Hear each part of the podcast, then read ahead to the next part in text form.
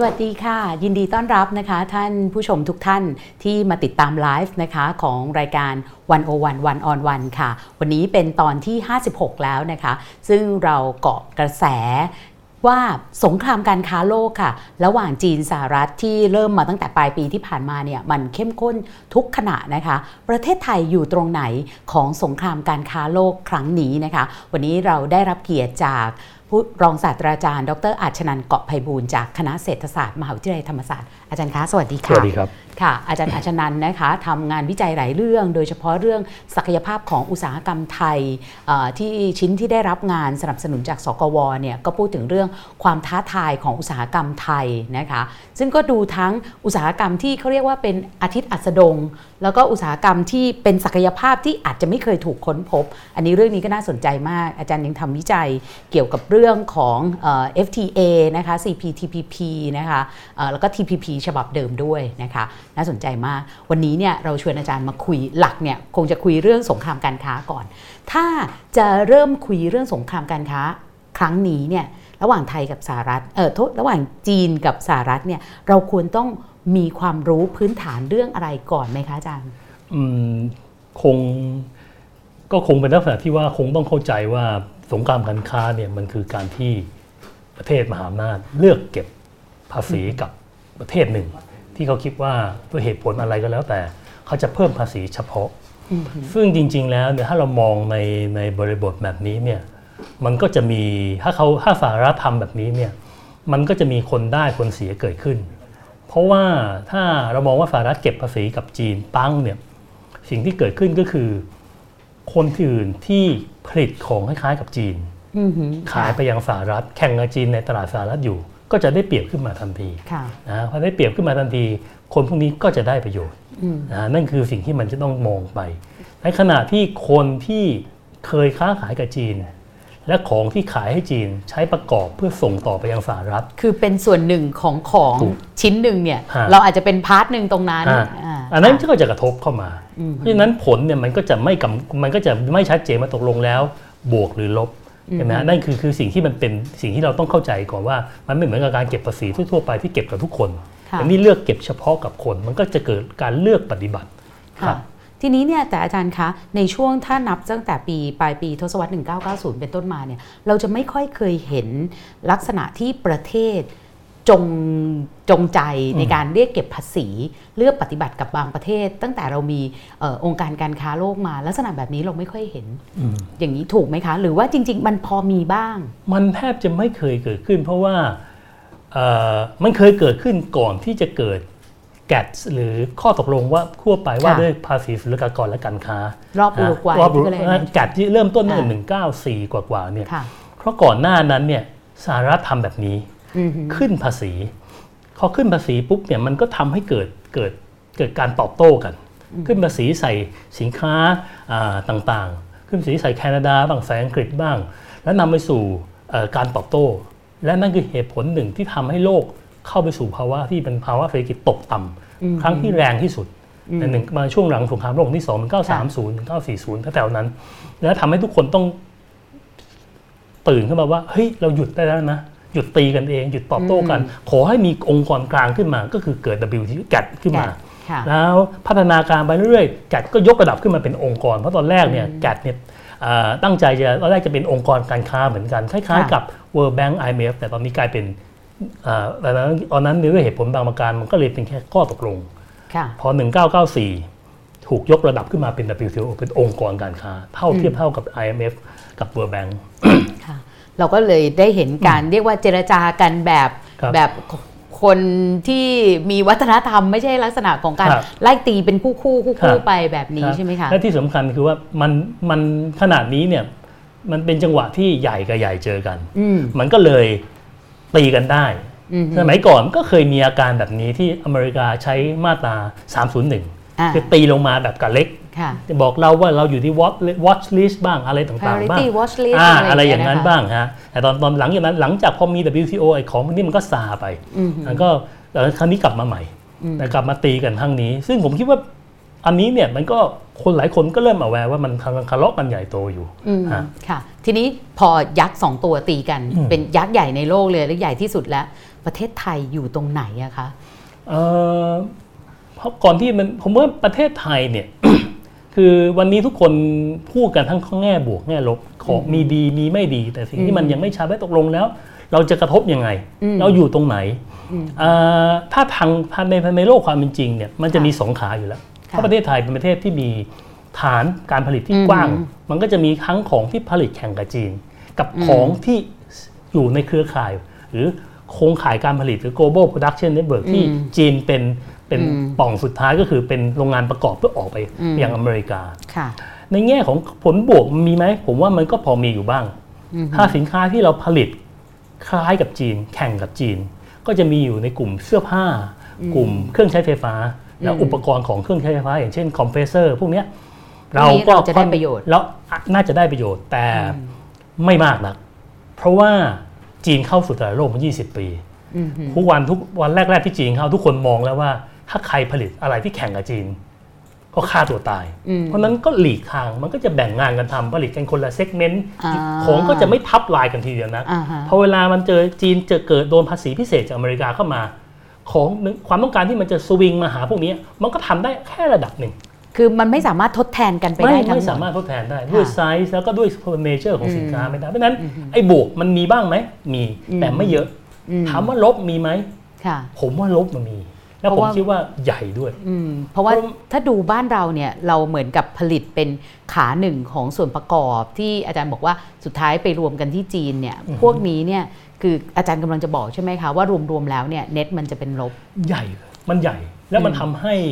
ทำให้เวลาจีนขายไม่ได้ จีนก็ไม่ซื้อของพวกนี้ไปประกอบ มันก็หมายถึงคนที่เหลือในภูมิภาคเพิ่งรวมทั้งไทยด้วยอืมก็จะจะกระทบอ่าผมมีสไลด์อันหนึ่งอะนะครับขอค่ะสไลด์แรกนะครับ ตรงนี้มันคือสไลด์เนี่ยต้องการที่จะโชว์ให้เห็นว่าที่ผ่านมาเนี่ยเราเป็นยังไงค่ะตัวนี้ก็คือตัวอัตราการขยายตัวของการส่งออก quarter นะฮะ quarter แต่ละ quarter เทียบกับ quarter ของเดียวกันของปีก่อน ก็คือของไตรมาสไตรมาสอ่าที่ 1 2 3 4 นะคะของของ 8 ประเทศค่ะจะเห็นได้ว่า Export Growth ของทั้ง 8 ประเทศเนี้ยซึ่ง 8 ประเทศเนี้ยจะมีสัดส่วนที่เอ่อพึ่งพาตลาดอเมริกาแตกต่างกันอืม แต่มันเคลื่อนไปในทางเดียวกันเลยตลอดเอ่ออมในในชาร์ตนี้ก็คือ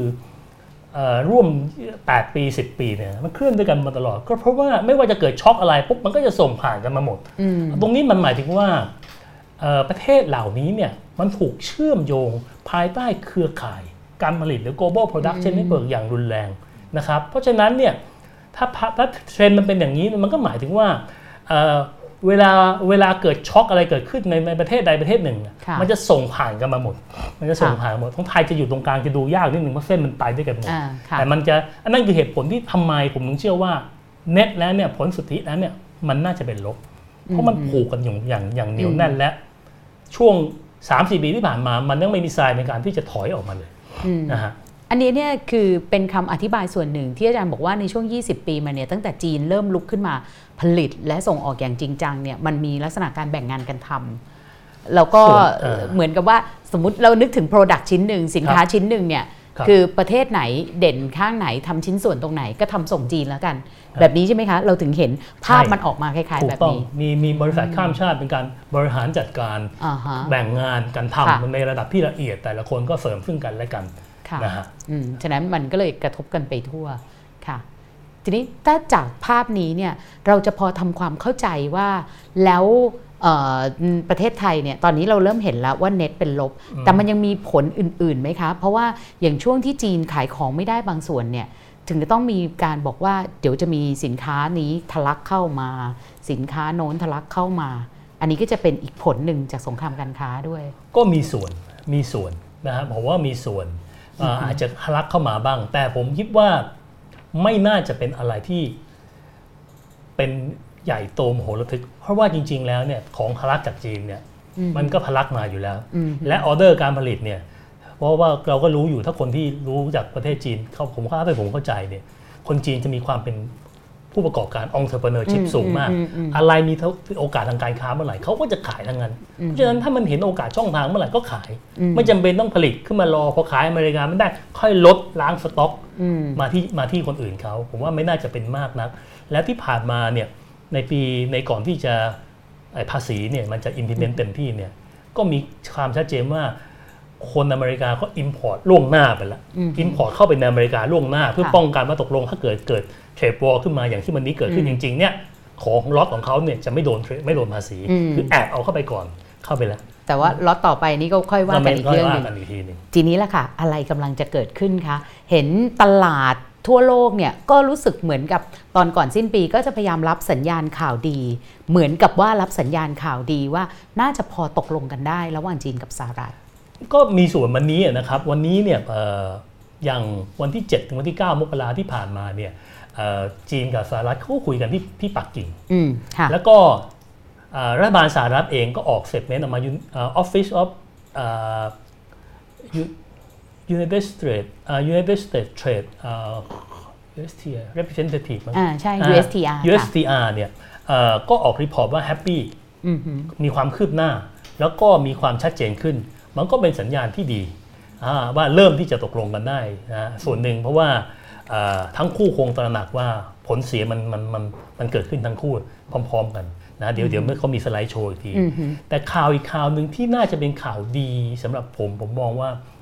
โพลต่างๆออกมาในอเมริกาอืมคนจำนวนมากเริ่มเปลี่ยนทัศนคติอืมเริ่มมองว่า เฮ้ย มันไม่เลวร้ายขนาดนั้นหรอกเทรดกับ globalization อืนะมขออนุญาตดูช่วยเอาสไลด์โพลของของชิคาโกคาวซิลขึ้นให้ผมหน่อยได้ไหมครับ ค่ะคือเหมือนกับว่าก่อนหน้านี้เนี่ยสิ่งที่ทรัมป์เนี่ยไม่พยายามใช่พูดก็คือว่าอันนี้ครับอันนี้มันมีมันมีผู้ร้ายในการค้าโลกเนี่ยอืมที่ทำให้อเมริกาดูเหมือนเป็นผู้แพ้และผู้ถูกกระทำอือฮึใช่ไหมคะใช่ใช่ค่ะคือคือมันก็เป็นเรื่องถ้าถาถ้ามองจากในมุมของนักการเมืองนักหาเสียงอืมมันก็จะเป็นอะไรที่พูดสื่อสารกับคนง่ายว่าอืมเอ้านี่แหละคือศัตรูของเราค่ะเราจะต้องทำอะไรต่างๆ แต่ในความเป็นจริงแล้วเนี่ยพอสำรวจแล้วเนี่ยเซน t i เมนต์คนเริ่มเปลี่ยน นะครับ2006 2016 คือช่วงใกล้ๆหาช่วงหาเสียงเนี่ยค่ะมันค่อนข้างจะต่ำหน่อยนะฮะอ่าฮะและตอนนี้เนี่ยพอเรียลไลซ์ขึ้นเนี่ยกระดกขึ้นในช่วง 2 ปีที่ผ่านมาเริ่มกระดกขึ้นอย่างชัดเจนเออไม่น่าเชื่อเนอะอ่านี่คือล่าสุดก็คือค่ะกลางปี 2018ค่ะจำนวน 2,046 คนอืมคนเริ่มมองว่าเฮ้ยมันดีขึ้นแล้วนะมันมันมันไม่ใช่มันไม่เลวร้ายอย่างที่ทรัมป์พยายามทำอยู่ เพราะว่าถ้าเราย้อนกลับไปดูช่วง 2016 เนี่ย ที่กราฟมุมมองเกี่ยวกับเรื่อง international trade หรือว่าการค้าโลกมันแย่เนี่ยเขาบอกว่าคนจำนวนนี้นั่นแหละ ที่เป็นคนที่ ได้รับผลกระทบจากการค้าโลกแล้วก็เป็นคนเลือกทรัมป์ขึ้นมาอืมก็คือเป็นบรรดาพวกขวาจัดรัชเบลพวกขวาจัดพวกแรงงานผิวขาว หรือแม้แต่แรงงานผิวดำที่ได้รับผลกระทบ จากการค้าโลกสินค้าที่ทำให้โรงงานต้องปิดในอเมริกาอย่างเงี้ยอือฮึอืมไม่น่าเชื่อนะคะว่าตัวเลขอย่างนี้ ซึ่งอาจารย์บอกว่าเป็นเพราะว่าเขาอะไรอะคะทัศนคติของเขาดีขึ้น คือเขาผมคิดว่าผมอาจจะไม่ใช่เอ็กซ์เพรสของของอืมของเอ่อ politics ของอเมริกัน แต่ แต่สิ่งที่ผมเข้าใจสิ่งที่ผมมองคือว่า คนเริ่มตระหนักว่าจริง ๆ แล้วเนี่ยผู้ร้ายจริง ๆ มันไม่ใช่อยู่ที่การเปิดหรือไม่เปิดอืมผู้ร้ายจริงมันมีเรื่องอื่นมาเกี่ยวข้อง โดยเฉพาะอย่างยิ่งวันนี้เนี่ยสิ่งที่ผมคิดว่าทุกคนต้องตระหนักก็คือว่า เราอยู่ในยุคของเทคโนโลยีเปลี่ยนโลก disruptive เทคโนโลยีแต่จริง ๆ แล้วมันเกิดขึ้นมาเรื่อยค่ะๆแต่แค่สปีดในการเปลี่ยนมันมาช่วงนี้เร็วมากค่ะ มันเป็นเทคโนโลยีที่ทางฝ่ายฝ่ายเรียกว่า labor saving technology ใช้คนใช้เครื่องแทนคนเยอะอืมเพราะฉะนั้นพอใช้เครื่องแทนคนก็จะมีคนตกงาน คนคนที่อ่าถูกแทนโดยเครื่อง พอถูกแทนโดยเครื่องปุ๊บเนี่ยมันก็ทำให้เกิดความเกิดเกิดปัญหาในทางการอยู่ เพราะฉะนั้นเนี่ยมันก็จะเป็นจุดอ่อนที่ทำให้นักการเมืองใช้ในการที่จะใช้เป็นประเด็นในการ ตีคองร้องเปล่าหาเสียง ซึ่งเฟนเมนต์ในการเรื่องนี้ที่ชี้หน้าว่าจีนคือผู้ร้ายอเมริกาคือผู้ถูกกระทำเนี่ยมันเกิดมาตั้งแต่สมัยรัฐบาล ตั้งแต่สมัยประธานาธิบดีบิลคลินตันค่ะที่ออกมาพูดต่างๆนานาแล้วก็แล้วก็ไล่มาเรื่อยๆ จนกระทั่งว่าทรัมป์เนี่ยอ่าเป็นคนที่ลงมือทำลงมือทำในวิธี แต่คนอื่นเนี่ยก็จะใช้กฎระเบียบ แบบมีระบบระเบียบมากกว่าคนแต่ทรัมป์ขึ้นมาแบบสไตล์แบบ unpredictable อยากฉันอยากทำอะไรฉันก็จะทำแบบนั้นให้คน งงๆมึนๆแกก็ทำลงไปนะและอีกประเด็นหนึ่งที่สำคัญ ผมคิดว่า อีกประเด็นหนึ่งที่สำคัญที่ที่ที่ที่ที่ที่เกิดเรื่องนี้ก็คือว่า คนมองเรื่องเนี้ยไปมองไปใช้ทฤษฎีเศรษฐศาสตร์ค่อนข้างจะผิดๆหน่อยหนึ่งยังไงคะมองว่าประเทศคือบริษัทอืมเพราะฉะนั้นประเทศคือบริษัทฉันจะชนะก็คือฉันต้อง export ต้องขายให้ได้เยอะ ต้องขายให้ได้เยอะ export ให้ได้บริษัทจะขายบริษัทจะ success ก็คือบริษัทได้เอ่อ market share เยอะกว่าคนอื่นเขาอืมถ้าแปลในรูปประเทศก็คือ export มากกว่าคนอื่นเขาค่ะนั่นก็คือสิ่งที่เราเรียกว่าลัทธิเอ่อพาณิชย์นิยม mercantilism อืมอืมซึ่งเป็นทฤษฎีก่อนก่อนที่จะมีวิชาเศรษฐศาสตร์นะและเป็นเหตุผลที่ทำให้เกิดสงครามอืม ล่าอาณานิคมนู่นทั้งนี้อืมต่างๆ แล้วนะอืมอืมจนในที่สุดทุกคนเจ็บปวดด้วยกันหมดแล้วเรามานั่ง sit downเรามานั่งดูมานั่งตระหนักว่าเฮ้ยทำแบบเนี้ยมันอยู่ไม่ได้อืมแล้วอดัมสมิธก็เลยเสนอพ r o โพ a l ขึ้นมาว่ามา free trade free trade ใน sense ที่ว่าเฮ้ยเราไม่ต้องทำเองหมดนะ เราแบ่งกันทำอืมหืมอันไหนที่ทำไม่เก่ง you ก็ทำอันไหนที่ฉันทำไม่เก่ง ฉันซื้อคนอื่นเขาดีกว่าอืมหืมแต่เพอเอิญเนี่ยทฤษฎีเนี่ยคนก็หลายคนก็มองว่าโอ้มันใช้ไม่ได้แต่จริงๆแล้วเนี่ย ทุกคนเนี่ยไปมองประเทศเป็นบริษัทอืมแล้วก็บริหารเหมือนบริหารบริษัทอืมตอนแรกๆเนี่ยประเทศเล็ก ๆทำแบบนี้ก็ไม่ว่าอะไร ก็เอาไม่เป็นไรก็นิดๆหน่อยๆคนที่ประมาณ 1%ของ GDP โลกทำนิดๆหน่อยๆเขาก็ไม่ว่าอะไรอืมแต่วันนี้เนี่ยพอมันมันมันรวมตัวกันมันมันแบ่งงานกันทำแบบ global production network เป้า target มันก็ชัดขึ้น จีนไปส่วนใหญ่ของค่ะโลก มันก็เลยพุ่งเป้าแล้วก็มี target ที่ชัดเจน นักการเมืองก็ใช้แบบนี้ในการหาเสียงง่ายขึ้น ถ้าจะบอกเทคโนโลยีฉันอย่างนั้นอย่างนี้อืมหืมคนฟังไม่รู้เรื่องค่ะฮะฉะนั้นก็เลยเหมือนกับหาผู้ร้าย แต่ว่าอาจารย์บอกว่าจากเทรนด์แนวโน้มคนอย่างคนอเมริกันที่มองเห็นเอ่อมีทัศนคติต่อการค้าโลกที่ไม่เลวร้ายเท่าไหร่นัก ซึ่งจริงๆก็ดีขึ้นเยอะดีขึ้นเนี่ยนะคะ มันจะนำไปสู่เรื่องดีๆ อะไรรับจากนี้ไหมคะ ในสงครามนี้ มันมันมันมันปะเรื่องตรงนี้เนี่ยมันจะเป็นอีกตัวหนึ่งที่ทำให้คนที่จะใช้นโยบายอาจจะมีเอ่อคิดอีกครั้งหนึ่ง second thought ว่าเอ้ยตกลงแล้วเนี่ยควรจะเดินหน้าต่อไหมอือหือและที่ใช้ที่ผ่านมาเนี่ยผลมันก็เป็นลบอืมทั้งคู่นะครับ ขออนุญาตดูโชว์สไลด์นิดหนึ่งนะครับค่ะอ่าสไลด์นิดหนึ่งอันนี้คือตัวเลข ล่าสุดของของของจีน จีนเนี่ยแรก ๆ ที่ถูกใช้ครั้งแรกในช่วงประมาณกรกฎาสิงหาของปีที่แล้วเนี่ยนะครับ estimate effect ออกมาประมาณ 0.2%ของ GDP ค่ะกันยาวันที่24 กันยาโดนมาอีก 0.5%อือหือแต่ถ้าเปาะไม่สามารถ settle กับอเมริกาได้นะครับไอ้90 วันพักรบเนี่ยอ่าอ่าตกลงกันไม่ได้ ถ้าถูกอเมริกาขึ้นภาษีจาก 10 เป็น 25 เนี่ย GDP จีนจะตกลงไปเหลือ ตกไปลงไปอีกจุด9คือ มากกว่าเท่าตัวอีกนะอือหือทั้งหมดเป็น 1.5 ถ้าเราเชื่อว่าจีนปีหน้าเนี่ยโต 6.2%อหมายถึงปีนี้่ะอะเนี่ยปีปี2019 2019 2019 ถ้าโต 6.2%ค่ะถ้าโดนเทรดวอลเข้าไปเนี่ยก็จะเหลือห้ามันจะเหลือกว่า5กว่ากว่า ซึ่งวันนี้จีนเองก็กำลังเผชิญกับปัญหาเศรษฐกิจภายในตัวเองเหมือนกันอืมในเรื่องของเดบในเรื่องของอะไรต่างอืมๆตัวเลขล่าสุดที่ออกมาว่าเอ่อ กิจกรรมในโรงงานของจีนเนี่ยลดลงอย่างมหาศาลในช่วงธันวาที่ผ่านมาเนี่ยอืมมันกำลังเป็นอะไรที่บอกว่าจีน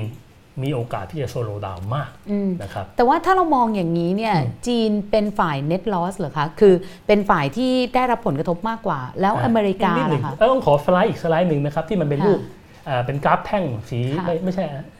นะครับค่ะอันนี้อันนี้เนี่ยนะฮะเป็น estimate ของของของบูมเบิร์กอือหือ จะเห็นได้ว่าแท่งสีแดงนี่คือจีคือนจีน แท่งสีเหลืองนี่คืออเมริกาค่ะแน่นอนที่สุดคงไม่มีใครเถียงว่าจีนเนี่ยกระทบมากกว่าอเมริกาแน่อือหือแต่มันไม่ได้หมายความว่าอเมริกาจะไม่โดนค่ะและไซส์มันใหญ่ขึ้นเรื่อย ๆ ด้วยอืมเพราะว่าความสัมพันธ์ของจีนกับอเมริกามันผูกกันจนบางครั้งเนี่ย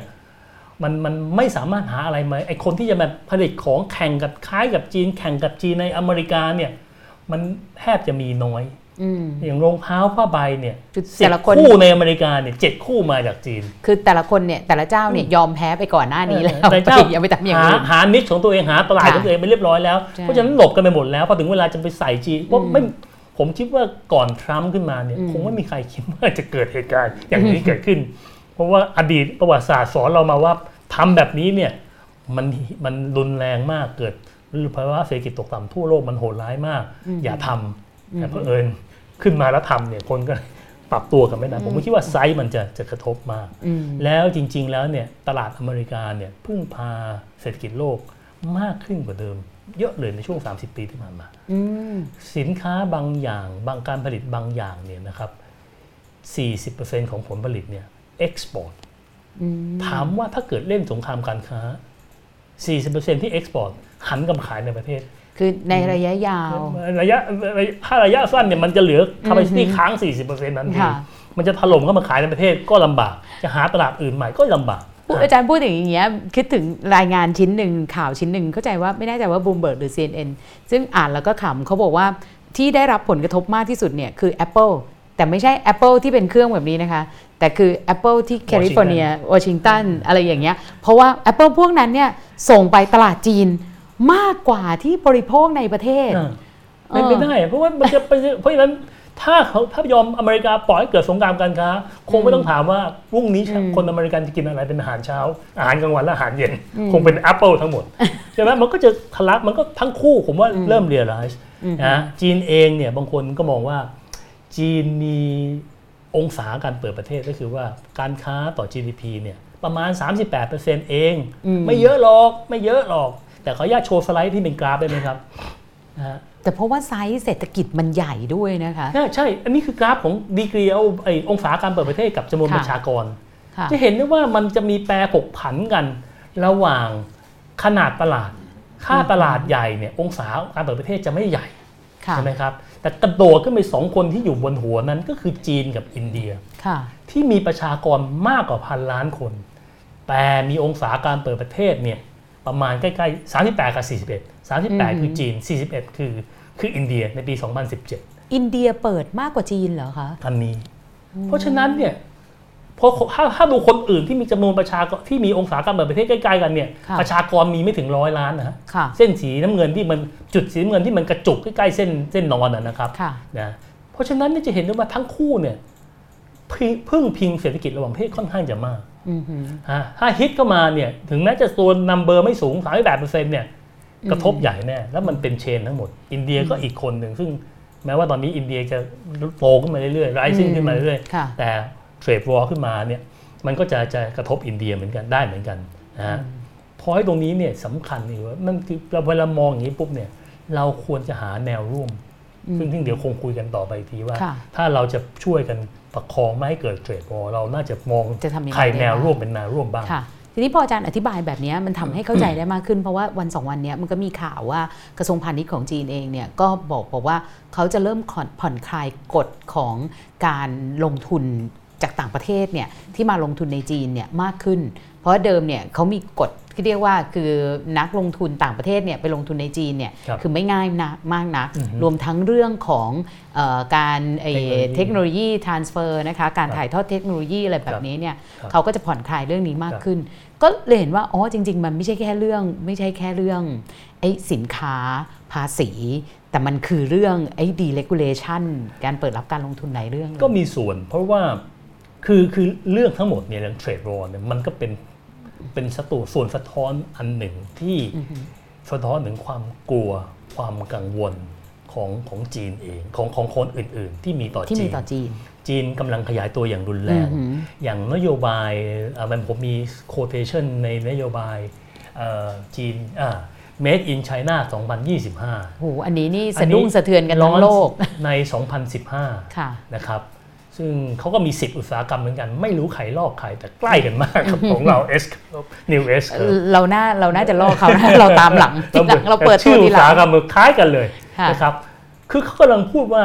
เขาจะใหญ่ได้ในโคเ t ชันนี้เขาจะใหญ่ได้ก็ต้องสร้างความแข็งแกร่งให้ภาคอุตสาหกรรมอือหือมันเนี้ยมันเป็นไปไม่ได้ไอ้รูปทางซ้ายมือคือ คือเม็ดเงินที่เขาลงทั้งหมดเขาใช้ทุกอันทุก ขุมกำลังของเขาทางการเงิน ทั้งภาครัฐ รัฐวิสาหกิจธนาคารอะไรต่างๆ เทเงินลงไปในช่วง2อสปี 2015ถึง2017เนี่ยสามแสนกว่าล้านเหรียญที่เทลงไปนะครับในปี 2017 ปีเดียวเขาใช้เงิน 1 1,000 ล้านเหรียญกับเรื่องเกี่ยวกับตรงนี้สนับสนุนอุตสาหกรรมตรงนี้อืมเทียบกับเยอรมันคนที่มีแข็งคนที่แข็งแกร่งที่สุดในยุโรปอืม300 ล้านเหรียญค่ะ สามเท่าตัวของเยอรมัน คนก็ตกใจก็กลัวกันใหญ่โตว่าค่ะเอ๊ะถ้าปล่อยให้จีนโตเกินขึ้นไปขนาดนั้นเนี่ยมันจะเกิดอะไรขึ้นอืมมันก็เลยกลัวในหลายเซนส์กลัวเรื่องนี้ แล้วก็คิดว่า เอ๊ะเทรดวอร์เนี่ยมันน่าจะเป็นอินสตูเมนต์หนึ่งในการหยุดจีนอืมแต่หวังว่าไกจะตระหนักว่าพอใช้ไปแล้วเนี่ย คนที่เจ็บไม่ใช่จีนคนเดียว เราเจ็บและจริง ๆ แล้วคนที่เจ็บกว่าในความคิดผมนี่คือว่าผู้บริโภคในอเมริกาจะเจ็บที่สุดอืมเพราะฉะนั้นเนี่ยพอมันเป็นอย่างนั้นจริงปุ๊บเนี่ย หวังว่าเขาจะ reconsider หวังว่าเขาจะตระหนักว่ามันรุนแรงกันหมด งั้นแนวโน้มเนี่ยก็คือสงครามการค้านี้น่าจะจบลงด้วยดีในระยะเวลาไม่นานนักไหมคะเอ่อถ้าผมต้องเดานะค่ะที่ท้ายว่าเดาเดาเพราะว่าประธานาธิบดีคือทรัมป์ผมเป็นกล้าคนไม่กล้าฟันธงค่ะผมไม่กล้าฟันธงจริงๆเพราะว่าแกแกเปลี่ยนได้ตลอดเวลาอือหือ sense ในเรื่องนี้เอ่อผมคิดว่าน่าจะจบได้อือหือ จีนจะ com- มันจะเกิดคอม p r o m i s e เกิดขึ้นอืมนะเออหวังว่า ถ้าสมมุติว่าสงครามการค้าครั้งนี้ระหว่างจีนกับสหรัฐเนี่ยจบลงได้เนี่ยไทยล่ะคะเราจะได้แชร์ประโยชน์ตรงนี้อะไรยังไงบ้าง ผมคิดว่าแน่นอนถ้าอย่างที่ว่าคือว่าถ้าเกิดขึ้นเนี่ยเราคงกระทบอืมเน็ตเป็นลบค่ะจากโดยตรงจากการค้า แต่มันจะมีตัว แต่ถ้าถ้าไม่มีเราก็จะน่าจะมีประโยชน์ แต่สิ่งที่ตามมาถ้าสงครามการค้าไม่ไม่ได้รุนแรงไปกว่านนี้ และทุกอย่างจบลงด้วยดี สิ่งที่ตามมาคือบริษัทข้ามชาติก็จะใช้นโยบายที่ยืดหยุ่นขึ้น คือไม่ยพึ่งพาจีนมากเหมือนเดิมอืมเพราะว่านี่คือสัญญาณที่เตือน เตือนว่าถ้ามันเกิดเหตุการณ์อย่างนี้เกิดขึ้นอีก เขาขยับขยายไม่ทันมเพราะเขาขยับขยายไม่ทันเพราะฉะนั้นไอ้สิ่งที่เราเคยพูดกันว่า China plus one เนี่ยมันคงกลับมา แต่คงไม่ใช่ plus one แล้วล่ะ คงเป็น China plus จะเท่าไหร่ก็แล้วแต่ สิ่งที่มันจะเกิดขึ้นคือบริษัทข้ามชาติก็จะไม่พึ่งพาฐานการผลิตของจีนเป็นฐานเดียวอืมจะต้องออกมาข้างนอกคำว่าพอออกมาข้างนอกตรงนี้เนี่ยมันก็จะทำให้คนอื่นๆ น่าจะได้ประโยชน์อืมจากการเป็นฐาน แต่โดยภาพรวมของโลกก็จะแพงขึ้น เพราะว่า ถ้าบริษัทข้ามชาติเคยคิดว่าคุ้มที่สุดคือใช้จีนคนเดียวอืมต้นทุนต่ำที่สุดอยู่ที่จีนอะทำทำที่จีนทำออกจากจีนคนเดียวเนี่ยต่ำที่สุดคนอื่ส่วนนก็ซัพจีนพอร์จะตไปจีนเอาซอร์สมาจากไหนอ่าอะไรมันอีกแล้วก็เรื่องหนึ่งมากระจุกมาปสระมกอบการที่ทางนี่ทางธุรกิจตกลงแล้วว่าค่ะตกลงใช้จีนฐานเดียวเนี่ยถูกที่สุดละอ่าฮะแต่วันนี้เนี่ยโดยโดยเหตุการณ์แบบนี้เนี่ยเขาจะต้องมีเขาจะต้องขยับออกมาเพราะขยับมาก็ต้นทุนเพิ่มขึ้น ของก็มีแนวโน้มแพงขึ้น แต่ก็คงนั่นก็คงทำให้อ่า เศรษฐกิจโลกคงคงกระทบเศรษฐกิจโลกบ้างระดับหนึ่ง แต่คงไม่มากเหมือนถ้าเกิดเกิดเกิด trade war แต่มันก็จะเกิดการเหมือนปฏิรูปปฏิเอ่อปฏิวัติอะไรเหมือนขยับเขยื้อนผมหวังว่าแล้ว settle ใหม่ไหมคะผมหวังว่าอย่างนั้นและทำให้องค์กรกลางอย่าง WTO กลับมามีชีวิตอีกครั้งหนึ่งอ่าตอนนี้ถูกหักแขนหักขาจนจนจนจนไม่รู้จะทำยังไงอ่าฮะผมว่านั่นก็คือประวัติศาสตร์ที่ผ่านมาได้หวังว่าจะไม่เลยไปถึงจุดที่ว่า ขยายวงนอกเป็นนอกเหนือไปจากสหรัฐกับจีนขอให้จบแค่ตรงนี้ อยากให้จบแค่ตรงนี้อืมอืมถ้าจบแค่ตรงนี้ได้ก็ทุกคนเรียนบทเรียนแล้วก็หาหาแนวร่วมกันใหม่แล้วจริงๆเศรษฐกิจโลกมีปัญหาอีกเยอะแยะที่ต้องต้องแฮนด์ลทีนี้ถ้าแบบนี้เนี่ยโดยโดยเอ่อสิ่งที่เราคาดการณ์แบบนี้เนี่ยอาจารย์คิดว่าอุตสาหกรรมไทยอะไรอะคะที่น่าจะเตรียมรองรับการขยายออกมาของบรรดาบริษัทยักษ์ใหญ่ เออผมคิดไปอย่างนี้ฮะเพราะว่าถ้าผมถอยกับคุณกนิการนิดหนึ่งออกมาค่ะว่าพอเขามาลงทุนเนี่ย มันเป็นจังหวะที่จังหวะเดียวกันกับที่เราพยายามทำระเบียงเศรษฐกิจภาคตะวันออก EEC นะ Economic East- Eastern Economic Corridor นะครับเอ่อนั่นก็คงมีส่วนช่วยเพราะว่าธรรมชาติแล้วเนี่ยถ้าเราเราไม่ค่อยลงทุน infrastructure แล้ววันนี้เรากำลังจะทำ infrastructure มันน่าจะช่วยเพิ่ม ให้เราเป็นแหล่งน่าลงทุนมากขึ้นอืมแต่ว่าแต่คงมีคำถามว่าต้นทุนการทำแพงไหมอะไรยังไง มันมันมันมันนั่นคงต้องเป็นประเด็นต่อไป แต่มันก็มีประเด็นที่มีบางคนก็ concern ขึ้นมาว่า ตอนที่เราทำระหว่างเนี้ยที่เราทำระเบียงเศรษฐกิจอืมเอ่อ EC ภาคตะวันออกเนี่ยนะคะก็จะดูเหมือนกับว่าเราเนี่ยโอ้โหพึ่งพิงจีนมากเกาะติดจีนมาก ถึงขั้นที่มีข่าวว่าแจ็คหมาเนี่ยอยากจะได้ซื้อที่ดินไม่แค่เช่าแล้ว 99 ปี ก็ยังจะยอมยอมๆกันอะไรแบบเนี้ยโอเคมันมีประเด็นนี้อยู่ไหมขอบคุณคะมากเลยครบสิ่งที่กำลังจะพูดถึงต่อคือว่า มันเหมือนกับทามมิ่งมันไปไปไปเราไปโปรโมตตรงนั้น เพื่อดึงดูดอือหือในขณะเดียวกันเราควรจะต้องเล่นเกม การเมืองระหว่างประเทศให้เหมาะสมด้วยค่ะเพราะที่ผ่านมาหลายคนรู้สึกว่าเราพิงจีนมากไปอืมพิงจีนมากไปแบบเนี้ยมันก็ส่งทำให้เกิดปัญหาเหมือนกัน จริงๆแล้วเราไม่ควรจะพิง เพราะว่าจุดเด่นของนโยบายเศรษฐกิจไทยนะตั้งแต่สมัยรัฐบาลเปรมมารัฐบาลพลเอกเปรมมาเนี่ยนะครับเพราะว่าจุดเด่นที่สุดคือเราบาลานซ์อืม power ของ playmaker ใหญ่ ๆ ในโลก รถยนต์เป็นตัวอย่างที่ชัดเจน คือเราไม่เคยคิดจะมี national car policy เราเลือก international car policy international car แล้วเราก็ไม่ยอมให้ใครคนใดคนหนึ่งผูกขาดอืมวันแรก proposal แรกที่อยากจะมี national car policy ถ้าผมจำไม่ผิด documentation ก็คือ proposal ของบริษัทเปอร์โยอืมเข้ามาก็พยายามคุยกันเสร็จแล้วเราก็ไม่ยอม ข้าราชการยุคนั้นเทคโนโลยียุคนั้นแข็งแกร่งอืมต่อต้าน แล้วก็ทำต่อมาแล้วเราสุดท้ายเราจะทำเรื่องเกี่ยวกับกระบะอืมเราก็ไม่ยอมให้ใครคนใดคนหนึ่งผูกขาดอืมเหมือนกันวันนี้เราก็ไม่ควรทำแบบนั้น เพราะเราเป็นประเทศเล็ก เราไม่ควรจะอิงใครเป็นพิเศษ เราควรจะใช้ประโยชน์จากความหลากหลายนะว่าเอาละไม่เป็นไรใครก็ได้ ที่ทำให้เราได้ประโยชน์เราดีที่สุด ให้ออฟเฟอร์ที่เราดีที่สุดนั่นคือสิ่งที่สำคัญ เพราะว่าจริง ๆ แล้วเนี่ย ถ้าเราย้อนดูประสบการณ์ของคนที่รับความช่วยเหลือจากจีนอย่างเยอะๆ มันเริ่มมีปัญหาอย่างรัฐกาลันตันในมาเลเซียค่ะนะฮะจีนเข้าไปตั้งอุตสาหกรรมขึ้นมาอืมนะครับไปสร้างนิคมอุตสาหกรรม และสร้างกำแพงสูง สูงจนรัฐบาลท้องถิ่น ขอให้ทุบกำแพงลง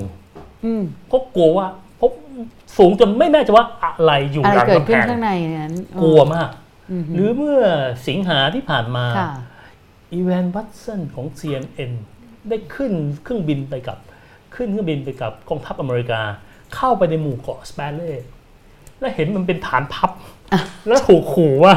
ถ้าเครื่องบินไม่ลงเนี่ยจะถูกชูอืมลงหกครั้ง ผมจำได้เลย ผมมองว่าอุ๊ยมันคงต้องคิดเรื่องพวกนี้บ้าง หรือหรือการ debt equity swap คือตอนแรกไปให้กู้ทำท่าเรือที่สิงที่ศรีลังกาศรีลังกา ปากีสถานสุดนะคะท้ายแล้วตอนนี้มาลดีฟตอนนี้คือเป็นเจ้าของท่าเรือเลยใช่คือใช่สวอปมันเป็นเพราะหนี้มันเยอะมาก หรือล่าสุดที่ออกมาก็คือ รัฐบาลจีนกับรัฐบาลอดีตนายกรัฐมนตรีของมาเลเซียค่ะอ่านาจิบอ่าอืมอันนาจิบก็หาก็ก็มีข่าวว่าหัวกันบอกว่าเดี๋ยวฉันปิดเรื่องนี้ให้ เดี๋ยวฉันทำอย่างงู้นให้ ฉันทำอย่างนี้ให้ แต่อยู่ต้องทำอย่างงู้นทางนี้ให้ฉันนะ แล้วขอดีลเรื่องรถไฟเพื่อที่จะต่อจิ๊กซอว์จิ๊กซอว์ One Belt ข่าวพวกนี้คือผมเองก็อาจจะไม่แน่ใจเหมือนกันว่าตกลงข่าวจริงข่าวเท็จอืมข่าวอะไรแต่เราคงต้อง awareแต่ในที่สุดมหาเธร์พอขึ้นมายกเลิกโครงการนั้นเลยคือยกเลิกใช่ไหมยกเลิกโครงการนั้นเลยผมค่ะว่ามันต้องคิดนะว่าเอ๊ะค่ะเราไม่เราจำเป็นทำไมต้องพึ่ง เราก็ถามว่าใครดีเราใช้จีนก็ได้ ถ้าจีนอืมดีที่สุดใช่ไหมฮะหรือเราใช้ใครก็ได้ อาลีบาบาสมมติสมมตินะฮะอาลีบาบาค่ะมาก็ดี ก็ชวนอเมซอนมาด้วยอืมอาลีบาบากับอเมซอนมาแข่งกันอืมคนไทยก็จะได้ประโยชน์ผมว่ามันต้องคิดเรื่องอย่างนั้นให้ดีพอ balance ให้ดีอืมนะครับ และอีกประเด็นหนึ่งในเรื่อง EEC ที่เป็นกังวลอยู่ก็คือว่า สิ่งที่ผมเห็นอยู่ขณะนี้มันมีสองอืมประเด็นที่กังวลอืมเห็นอยู่ขนาดนี้คือว่าสิ่งที่ทำทั้งหมดเนี่ย มันเหมือนทำในยุค ผู้บุกเบิกอีสเทนซีบอร์ดเหมือนอาจารย์สนอกุณากูล ซึ่งตอนนั้นท่านทำผมว่าไอเดีย excellence ก็คือต้องการเพียบหาเกรดเให้ประเทศไทยอืมท่านเขียนอยู่ในชีวอัตราชีวประวัติของท่านค่ะซึ่งผมว่าผมเห็นด้วยอย่างอย่างมาก แล้วนั่นคือคอนเซ็ปต์ของคำว่าคอริดอร์จริง ๆ วันนี้เราก็ทำคล้ายๆ อย่างนั้น คือขยายขยาย อุตภาวเอยอะไรเอยอันนั้นคือ hard infrastructure ค่ะแต่วันนี้ประเทศไทยรวยมาถึงจุดหนึ่ง เรากังวลเรื่องเราไม่โตต่อ ไอ้ซอฟต์อินฟ a สตรักเจอร์ที่ทำให้ไอ้ฮาร์ดอินฟ a สตรักเจอร์ที่เรากำลังใส่เงินเข้าไปอย่างมหาศาลเนี่ยอืมอืมมันฟังก์ชันดีๆ ยังไงเนี่ยมันมันไม่มีใครพูดถึงชัดเจน มีแต่พูดว่าจะทำจะทำแต่ไม่มีอะไรที่จับต้องได้อืมหืมความน่ากลัวเรื่องนี้มันอยู่ที่ว่า ถ้าวันนี้ทุกคนเดินทางอยู่ในภูมิภาคก็จะเห็นอินโดนีเซียเพิ่งมีสนามบินใหม่ค่ะมาเลเซียก็ขยาย สิงคโปร์ก็ขยายโอ้โหแบบคำถามสี่ห้าคือ terminal อะไรอย่างเงี้ยขยายกันหมดเลย สุดท้ายแล้วเนี่ย ถ้า แบ่งกันเท่า ๆ กันทุกคนก็จะเหลือพื้นที่ส่วนส่วนเหลือเยอะมาก excess capacity เพราะแข่งกันอืม over capacity อืมและที่สำคัญถ้าเรามองการแข่งขันจริง ๆ การแข่งขันมันไม่ได้อยู่ที่การมี terminal เท่าไหร่ แต่เขาขึ้นอยู่ว่ามันมี service เข้าใจโลจิสติกของการท่องเที่ยวของการขนส่งดีแค่ไหน นั่นคือตัวชี้วัดว่าจะชนะหรือไม่ชนะ ซึ่งอาจารย์ยังไม่เห็นแบบนี้เลยใน EEC ผมยังไม่มันไม่เห็นภาพที่มันชัดเจนนี่พูดอืมของพวกนี้มันพูดง่ายง่าย แต่ทำเนี่ย มันมีปัญหาเยอะไปหมด แล้วเราต้องเร่งทำตรงนั้นด้วย ไม่ใช่ว่าเร่งแต่พูดถึงเรื่องการสร้าง hard infrastructure ซึ่งผมว่าอันนั้นคือความเป็นความน่ากังวลอืมประสบการณ์ของมาเลที่เขาเชื่อมรัฐปีนัง ทางด้านรัฐสีรัฐทางเหนือที่มีปีนังเป็นทางออกเนี่ยค่ะเขาก็โฆษณาเหมือนเรา สุดท้ายแล้วเนี่ยไปได้แค่ hard infrastructure ไอ้ซอฟที่ตีคล้องร้องเปล่าเนี่ยอืมนิ่งแล้วก็นิ่ง อยู่แค่นั้นงานวิจัยออกมา ตั้งคำถามตกลงแล้วไอ้ของพวกนี้ซึ่งจำเป็นมากๆ มันไม่ได้ตามมาค่ะเพราะมันตามยาก เพราะมันมันมีสิทธิ์ที่จะมีอะไรที่เข้ามาแปรปรวนเปลี่ยนแผนได้หมดรัฐบาลใหม่เปลี่ยนเข้ามาก็ฉันจะทำอย่างนั้นฉันจะทำแบบนี้อืมแล้วพูดออกมาเนี่ยมันดูดีหมดแล้วของพวกนี้ค่ะแต่ขามจริงๆมันจับต้องได้มันจับต้องยากมากค่ะ เดี๋ยวเราอาจจะต้องกลับมาเน้นหรือว่าขยายความเรื่อง soft infrastructure อีกครั้งหนึ่งนะคะอืมเพราะว่าก่อนที่จะเข้ามารายการเนี่ย ก็ได้คุยกับอาจารย์เรื่อง e-commerce อยู่บ้าง โดยดูจากประสบการณ์จากที่อื่นๆ แต่เดี๋ยวอันนี้ประเด็นนี้เก็บไว้ก่อน แต่ว่าสิ่งที่น่าสนใจก็คือว่า คืออย่างที่บอกว่าเหตุการณ์อย่างที่ทรัมป์โดยประธานาธิบดีโดนัลด์ทรัมป์เนี่ยลงมือไล่ทุบจีนเนี่ยแล้วก็เกิดสงครามอะไรอย่างเงี้ยนะคะ จีนก็ยอมบ้างสู้บ้างเนี่ยนะคะต่อรองบ้าง แต่แบบอย่างนี้เนี่ยมันกลายเป็นว่า ไอ้ระเบียบโลก ระเบียบการค้าโลก ซึ่งก่อนหน้านี้เนี่ย WTO เนี่ยดูอยู่ แต่ว่า WTO ก็เอาเสียแขนขา มันก็จะมีลักษณะของการทำ FTA ที่ว่าเอามาจับกลุ่มรวมกัน แต่นี้มันเหมือนกับการจับกลุ่มไล่ตีกัน เราจะอืมสามารถใช้ FTA หรือว่ามองไอ้การจับกลุ่มรวมกันในในทางที่เป็นบวกได้ไหมคะ ผมว่าเราดีเลยเพราะว่าจริงๆแล้วไอ้ trade war เนี่ยมันคือกลับหัวกับหางของ FTA FTA คือจับกลุ่มแล้วมาจูบปากกันฉาก shake hand agreement จะลดภาษีกัน trade war คือจับกลุ่มกันแล้วชกกันตึกตึกตึกตึกตึกขึ้นภาษีกันแล้วกันนะฮะท่านถามว่าเราจะใช้ได้ไหม แน่นอนนะ FTA เนี่ยมันก็ใช้ได้บ้าง แต่เราคงต้องใช้ระวังอืมเพราะว่า ต้นแบบความคิดการ FTA เนี่ยมันเริ่มจากการแค่พูดถึงเรื่องสินค้าอืมหือสินค้านะครับ ไม่ได้พูดเรื่องอื่น แต่วันนี้พอช่วงที่อเมริกาเนี่ยขึ้นมาเนี่ยไอ้รอบรอบอูรุกวัยเนี่ยถูกกระชากให้คลุมมันทุกด้านอืมพอคลุมมันทุกด้านมันก็ทำให้มันสลับซับซ้อนอืมทำสลับซับซ้อนและบางเรื่องมันไม่ควรที่จะต้องเอาเข้ามาในเรื่องเกี่ยวกับการค้า มันก็ถูกเอาเข้ามาในเกี่ยวกับการค้าอืมอย่างเช่น แรงงานเด็กอืมหือแรงงานเขาบอกว่าเฮ้ยเอ้ยประเทศนี้ ใช้แรงงานขูดค่ะรีดไม่ดีค่ะก็เลยต้องห้ามการค้าอืม คำถามคือถ้าประเทศประเทศหนึ่ง แอบใช้แรงงานพวกนี้ แล้วถูกแซงชั่น ห้ามค้า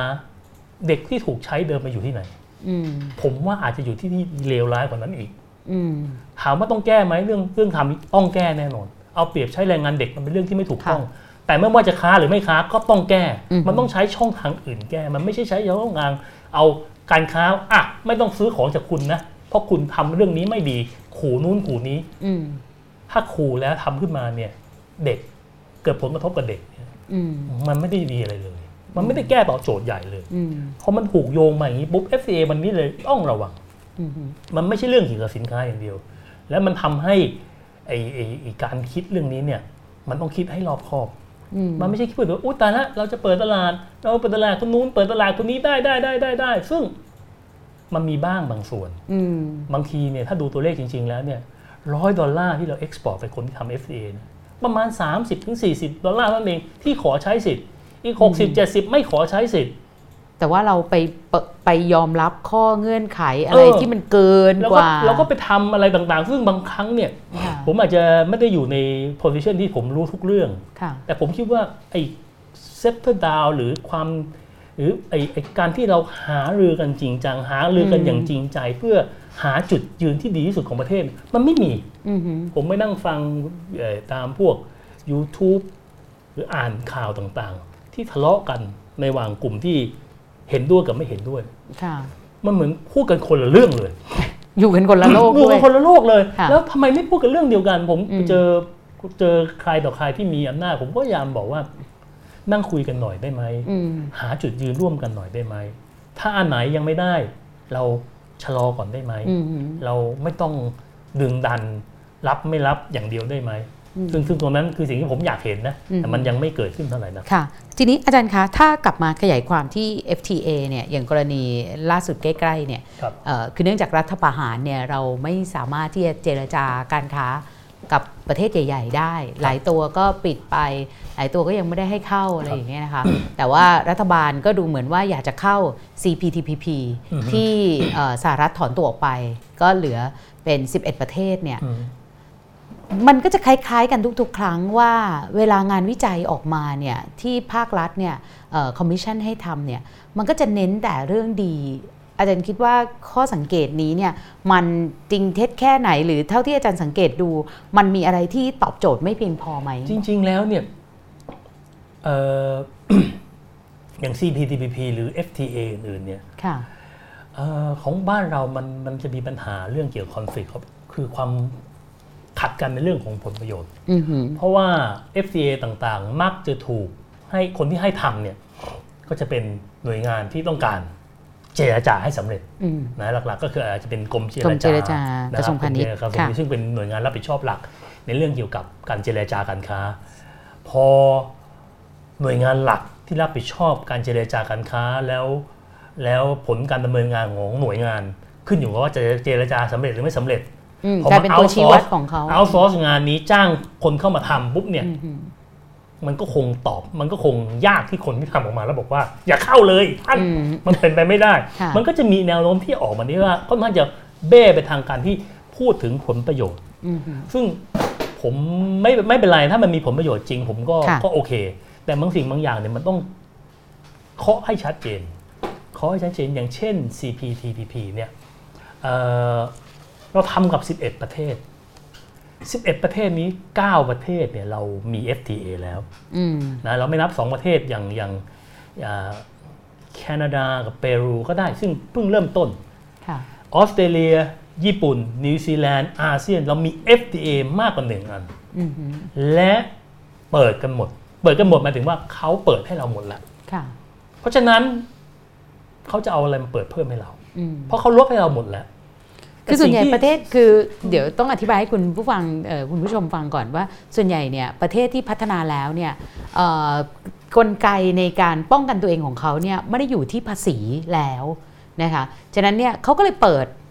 แต่ว่าไอ้ถ้าสมมติเราจะเอาสินค้าเข้าไป มันจะต้องฝ่าด่านไอ้พวกเรื่อง SPS เรื่องความมาตรฐานสินค้าเอ่อเรื่องของผู้บริโภคบ้างอือฮึมาตรฐานกิจการการค้าอื่น ๆ ที่ไม่ใช่อือฮึสินค้าหรือไม่ใช่ภาษีอืมแต่ว่าในขณะที่ประเทศกำลังพัฒนาแบบบ้านเราเนี่ยอือฮึไอ้กลไกการป้องกันเนี่ยมันจะส่วนใหญ่มันจะเป็นภาษีเป็นหลักครับไอ้กลไกไอ้ที่ไม่ใช่ภาษีเนี่ยมันมีไม่เยอะมากฮะฮะอืมฮึเพราะมันมันตรงนี้เดี๋ยวผมจะเอาเดี๋ยวขยายความอีกนิดหนึ่งเออได้ค่ะ คือ เขาเปิดให้เราพอเขาเปิดให้เราแล้วปุ๊บเนี่ย คนที่ยังไม่เปิดให้เขาเต็มที่ก็คือเรานั่นเอง อาเซียนเราเปิดเต็มที่แล้ว แต่ออสเตรเลียนิวซีแลนด์ญี่ปุ่นเนี่ยเรายังไม่เปิดตามสัญญาอืมฮึเราก็ยังอืมไม่ไหวไม่พร้อมยืดเยื้อการเจรจาอยู่คำถามคือถ้ามี FTA อันใหม่มา และเราต้องขอเป็นคนที่เข้าไปทีหลังอืมฮึมันหมายถึงว่าเราจะต้อง offer อะไรที่ทำให้เขาพอใจค่ะซึ่งการ offer แบบนั้นมันคือการเปิดตลาดเพิ่มขึ้น ผมเองเป็นนักเศรษฐศาสตร์แล้วก็เข้าใจว่ากลไกการทำงานของตลาดมันเป็นยังไงค่อนข้างจะดี เพราะฉะนั้นผมไม่ไม่ไม่อายถ้าเกิดต้องเปิดเสรีแต่สิ่งที่มันเกิดขึ้นคือ มันยังไม่มีใครพูดชัดเจนว่าเราต้องเปิดอืมฮึแต่เวลาพูดถึงเรื่องการผลกระทบเนี่ยก็จะพูดว่าเราจะเอ็กซ์พอร์ตไปคนนู้นเราจะเปิดตลาดนี้เปิดตลาดนั้น พูดไปค่อนข้างจะเบี่ยงไปทางนั้นซะมากกว่า ผมอยากให้พูดให้ชัดๆดีกว่า ถ้าจะทำ นะในเรื่องของการค้าเอาชัดๆว่าตกลงอะไรจะเกิดขึ้นค่ะและเอกชนเขาจะได้ปรับตัวได้ทัน แต่อย่าพูดแบบ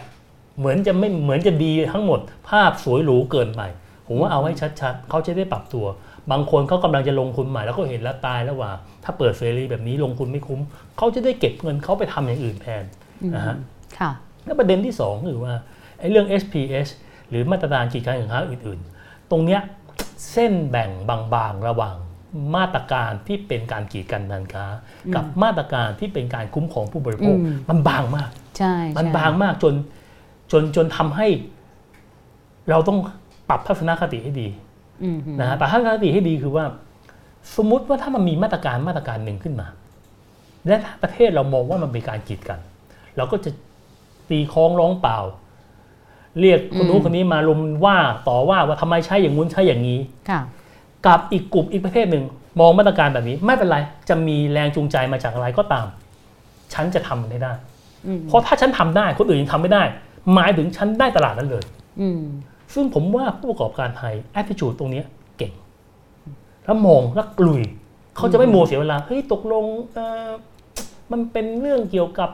เอ่อกีดกันหรือเปล่านะไม่กีดกันกีดกันน่าจะกีดกันแล้วก็ไปคล้องตีคล้องร้องเปล่า อย่างผมเคยไปต่างประเทศเนี่ยผมเห็นประเทศบางประเทศเนี่ย โอ้โหด่าสู้ประเด็นนี้ด่าว่าอุ๊ยตายแล้วดัดจริตฝรั่งกินไข่ free range โอ้ดัดจริตทำไมแค่นี้เราไม่ได้กันยังกินได้เลย แล้วก็ด่าหาว่านี่คือมาตรการกีดกันทางการค้าทั้งนี้เขาเขาคงไม่ใช่เขาคงมีความเชื่อในเรื่องการบริโภคของเขาแบบหนึ่งแต่ว่าอืมเทรนด์นี้มันเป็นเทรนด์โลกจริง ๆ นะคะ อย่างช่วงปลายปีที่ผ่านมาเนี่ยมันก็จะมี การทำนายเทรนด์ออกมาว่าเทรนด์ผู้บริโภคจะเป็นยังไงบ้าง สิ่งที่เขาบอกก็คือผู้บริโภคเนี่ยต้องการสินค้าที่มันไม่ใช่แค่คุณภาพสินค้าละแต่เขาต้องการดูที่มาของสินค้าเลย ไม่งั้น Made in China 2025 เนี่ยไม่บอกเลยไม่จะไม่บอกนะคะว่าเขาเนี่ยจะผลิตอย่าง sustainable มากขึ้น แล้วก็ใช้ innovation นะคะส่วนสินค้าที่นับจากนี้เนี่ยคือคุณผลิตอะไรสมมติว่าคุณผลิตกุ้งไก่อย่างเงี้ยฮะถ้า โยงไปได้ว่าคุณเผาป่า ปลูกข้าวโพดตัดป่าทั้งภูเขาอะไรอย่างเงี้ยแล้วก็เผาจนกระทั่งแบบมลภาวะเกิดขึ้นเนี่ย ผู้บริโภคก็พร้อมใจที่ไม่ซื้ออืมใช่ค่ะเอ่อแบบ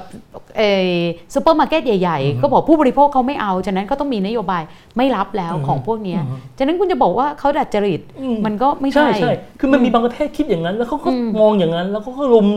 จวกกันใหญ่ว่านี่คือการกีดกันทางการค้าอืมซึ่ง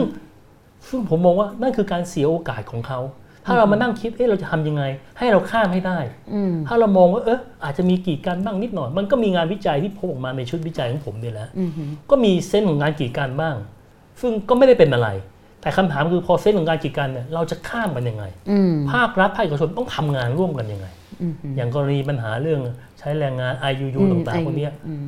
เรามีปัญหาทีเราเริ่มขบวนการเก็บข้อมูลใหม่หมดเลยกว่าจะแก้ปัญหาอย่างเงี้ย คือปัญหาจริงๆเราแทนที่เราน่าจะเตรียมพร้อมมาตกลง อันเนี้ยมันจะมาแบบนั้นมันจะมาแบบนี้ค่ะเอาบล็อกเชนเข้ามาใช้ไหมเราทำแบบนี้ไหมทำแบบนั้นไหมเทรสให้ถึงเลยว่าไม้จิ้มฟันที่อยู่บนโต๊ะอาหารเนี่ยมันมาจากป่าแถวไหน เราทำให้มันชัดเจนทำล่วงหน้าทำเตรียมข้อมูลเอาไว้อืมฮึเขาจะมาแบบกีดกันหรือมาแบบคุ้มครองผู้บริโภคก็มาเถอะเราพร้อมที่จะสปายให้เขาได้ อันนี้คือสิ่งที่มันต้องทำกับในโลกพวกนี้อืมค่ะ แต่นอกเหนือจากนั้นเนี่ยอย่างกรณีในกรณีอย่าง FTA หรือ CPTPP เนี่ยมันจะมีหัวข้อบางหัวข้อที่ไม่ใช่แค่ trade หรือว่าสินค้ามันจะมีเรื่องทรัพย์สินทางปัญญา มีเรื่องคุ้มครองพันธุ์พืชอะไรอย่างเงี้ยค่ะอาจารย์เห็นงานวิจัยที่ภาครัฐคอมมิชชั่นให้ทำแล้วเป็นยังไงบ้างอะคะคือต้องยอมรับว่าผมยังไม่ได้ผมอาจจะไม่ได้อยู่ในฐานะที่จะไปจัดว่างานค่ะเขาดีหรือไม่ดีอือฮึแต่เท่าที่ผมรู้สึกได้คือ สิ่งที่เขานำเสนอ ไม่ใช่คำไม่ใช่สิ่งที่ภาคประชาชนตั้งคำถามอือฮึเหมือนกับว่าภาคประชาชนตั้งคำถามกอไก่ขอไข่คอควายงองูจอจานอืมเป็นอย่างนี้ภาครัฐออกมาตอบ A B C D E F G ไปถึง Z เลย แล้วมันจะคุยกันมันอย่างนี้มันคุยกันไม่ได้อะผมว่ามันอืมมันก็คุยกันไม่จบสักที ผมก็ได้ยินก็นั่งฟัง อืมเนี่ยฝ่าย NGO ฝ่ายภาคประชาชนเข้าใจผิดหมดเลย เรื่องนี้มันเป็นอย่างนี้อย่างนี้อย่างนี้อืมแล้วก็พูดซ้ำแบบนี้ ฝ่ายประชาชนฝ่าย NGO ก็จะบอกว่ามันมีปัญหาแบบนี้ที่ต้องระวังงี้งี้งี้มันก็เหมือนกับเดินคนละทางทำไมไม่นั่งคุยสิว่าตกลงแล้วเนี่ยทำไมมันต่างกันขนาดนั้น ผมเห็นโพสต์ของคุณรจนาใช่ไหมฮะรจนาอดีตเอ้ยอืมรจนาอดีตสวอดีตสค่ะวท่านก็พูดว่าเรื่องกันเรื่องกัญชาใช่ไหมถ้าค่ะผมจำไม่ผิดค่ะเหมือนกับว่าภาครัฐมองเรื่องนี้เรื่องหนึ่งไปเลย อยู่คนละโลกประเทศไทยมีสองมีสอง มีสองที่ ก็อยู่กันคนละที่แล้วไม่คุยกัน เหมือนทะเลาะกันมันมันมันมันผมว่ามันต้อง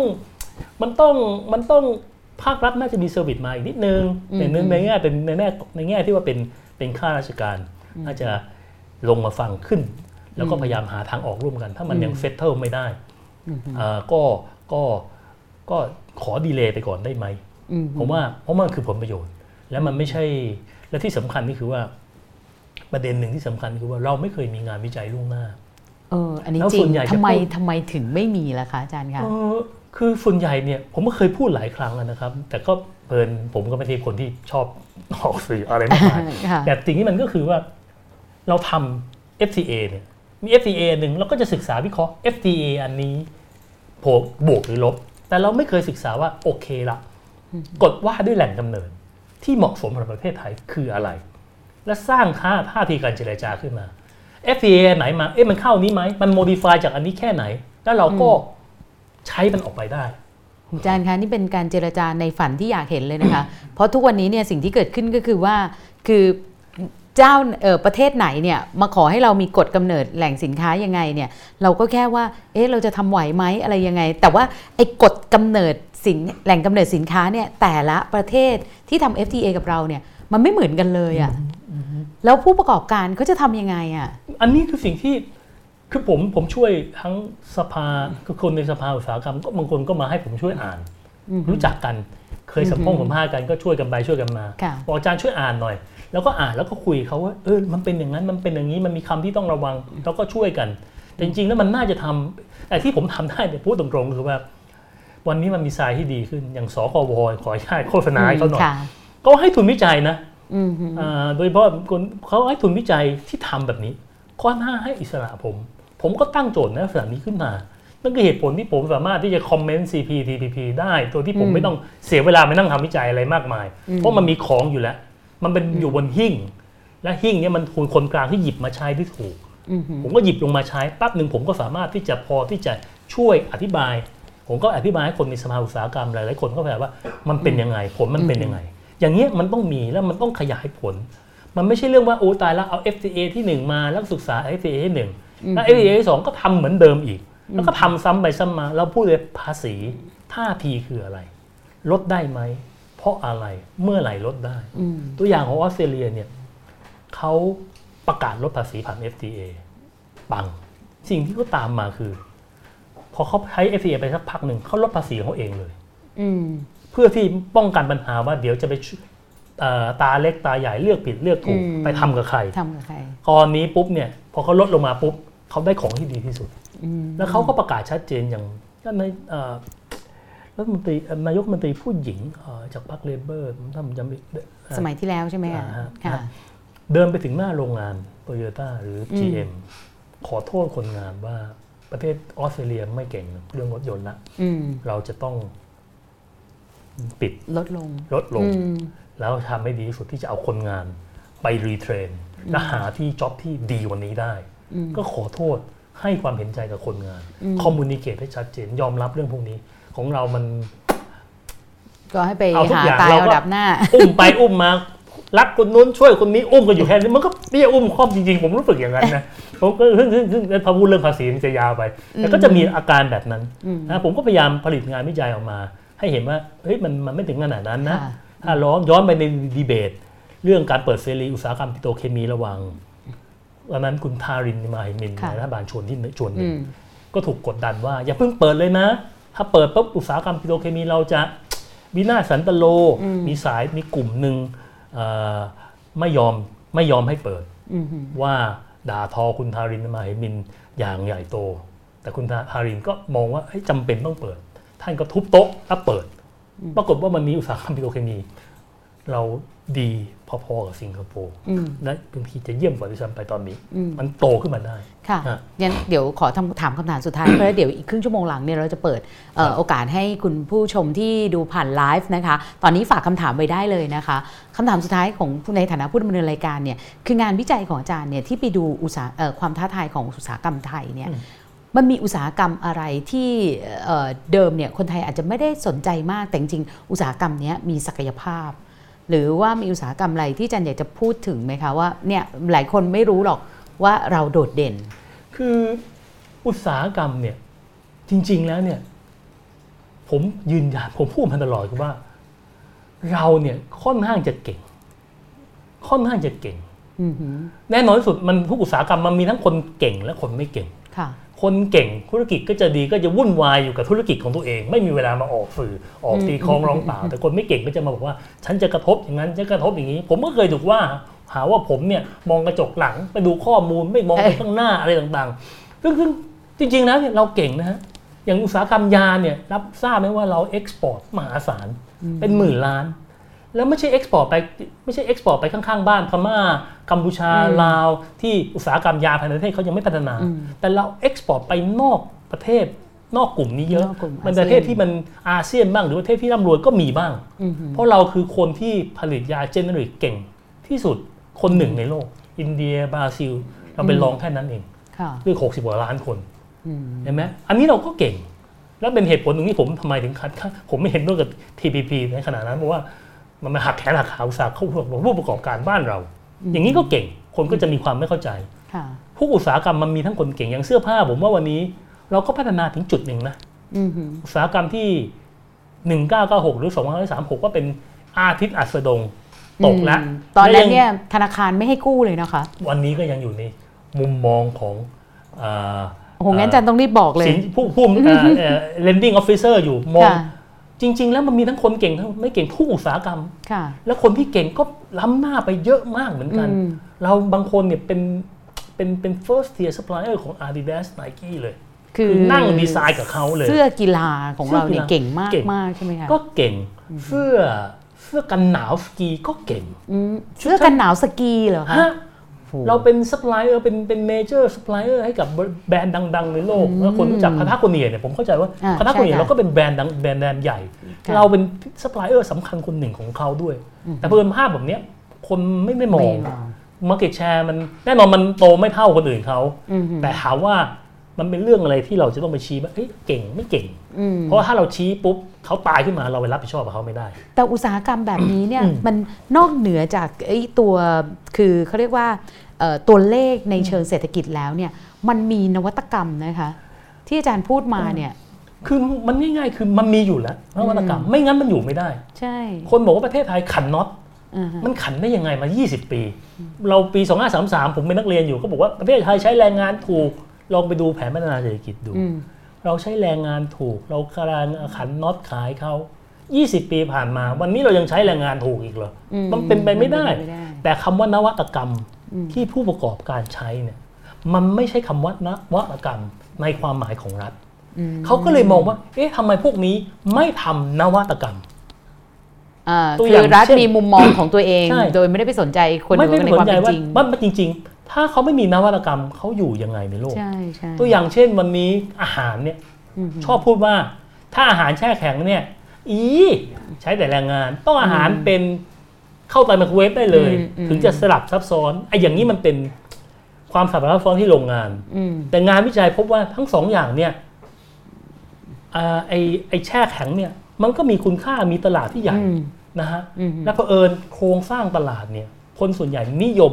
ที่เป็นแช่แข็งแบบไปกุ้งสมมติกุ้งอะนะครับ มาแช่เป็นแข็งอย่างเงี้ยเพราะคนซื้อส่วนใหญ่ก็คือพัตตาคารอืมพัตตาคารก็จะเอากุ้งพวกเนี้ย ไปอืมดีฟอสแล้วก็ผัดขายอืมเขาจะไม่นำซื้อกุ้งที่แบบเป็นไมโครเวฟแล้วเข้าแล้วกดตึ๊ดตึ๊ดตึ๊ดตึ๊ดปรุงเสร็จเลยอืมคนที่ทานอาหารแบบนั้นเนี่ยคือตามบ้านคือคนมากที่กว่ารีบตลาดเล็กเนี่ยอืมลองคิดดูว่าถ้าค่ะญาติเรา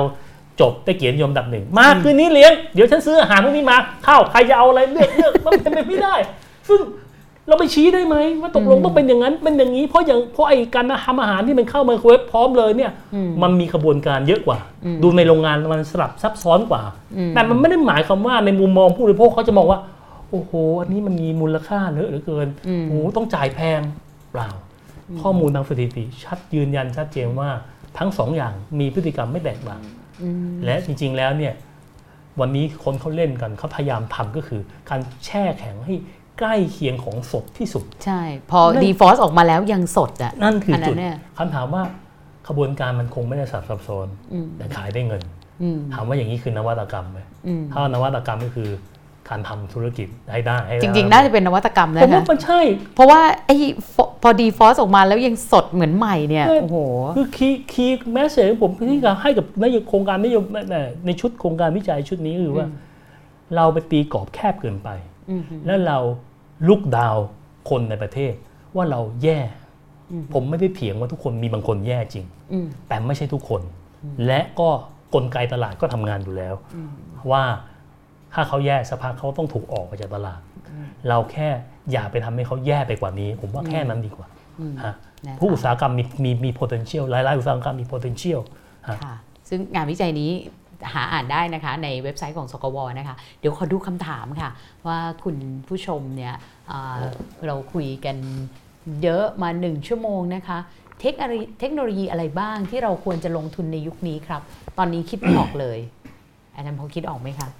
ผมพูดตรงๆ ตอนนี้เนี่ยไม่มีใครคิดออกอืมเพราะไม่มีใครรู้ว่าอะไรจะเกิดขึ้นอืมทราบไหมครับว่ารถยนต์คันแรกที่ออกมาวิ่งเนี่ย ตอนรถยนต์วิ่งเนี่ย จะมีคนวิ่งตามรถด้วย เพราะกลัวว่าเพราะกลัวรถมันจะไปทิศทางไปไหนแล้วคนต้องอ๋อช่วย คนต้องช่วยคือวิ่งคู่กับรถไปเลยอ่าฮะเราอยู่ในสภาวะที่เราไม่รู้ว่ามันจะพาเราไปทางไหนอืมถ้าสภาวะไม่รู้แล้ว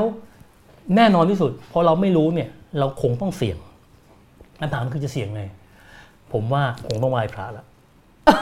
มันไม่มีใครรู้เนี่ยฮะ แต่ไม่ใช่เสี่ยงแบบรัฐบาลมาชี้ว่า เฮ้ย เทคโนโลยีเอเยี่ยมขออนุญาตนะครับ มึงเชื่อกู หรือเชื่อฉันเถอะโกเฮดด้วยเทคโนโลยีเออืมเพราะถ้ารัฐบาลออกมาทำอย่างนั้น มันหมายถึงรัฐบาลกำลังปักกัน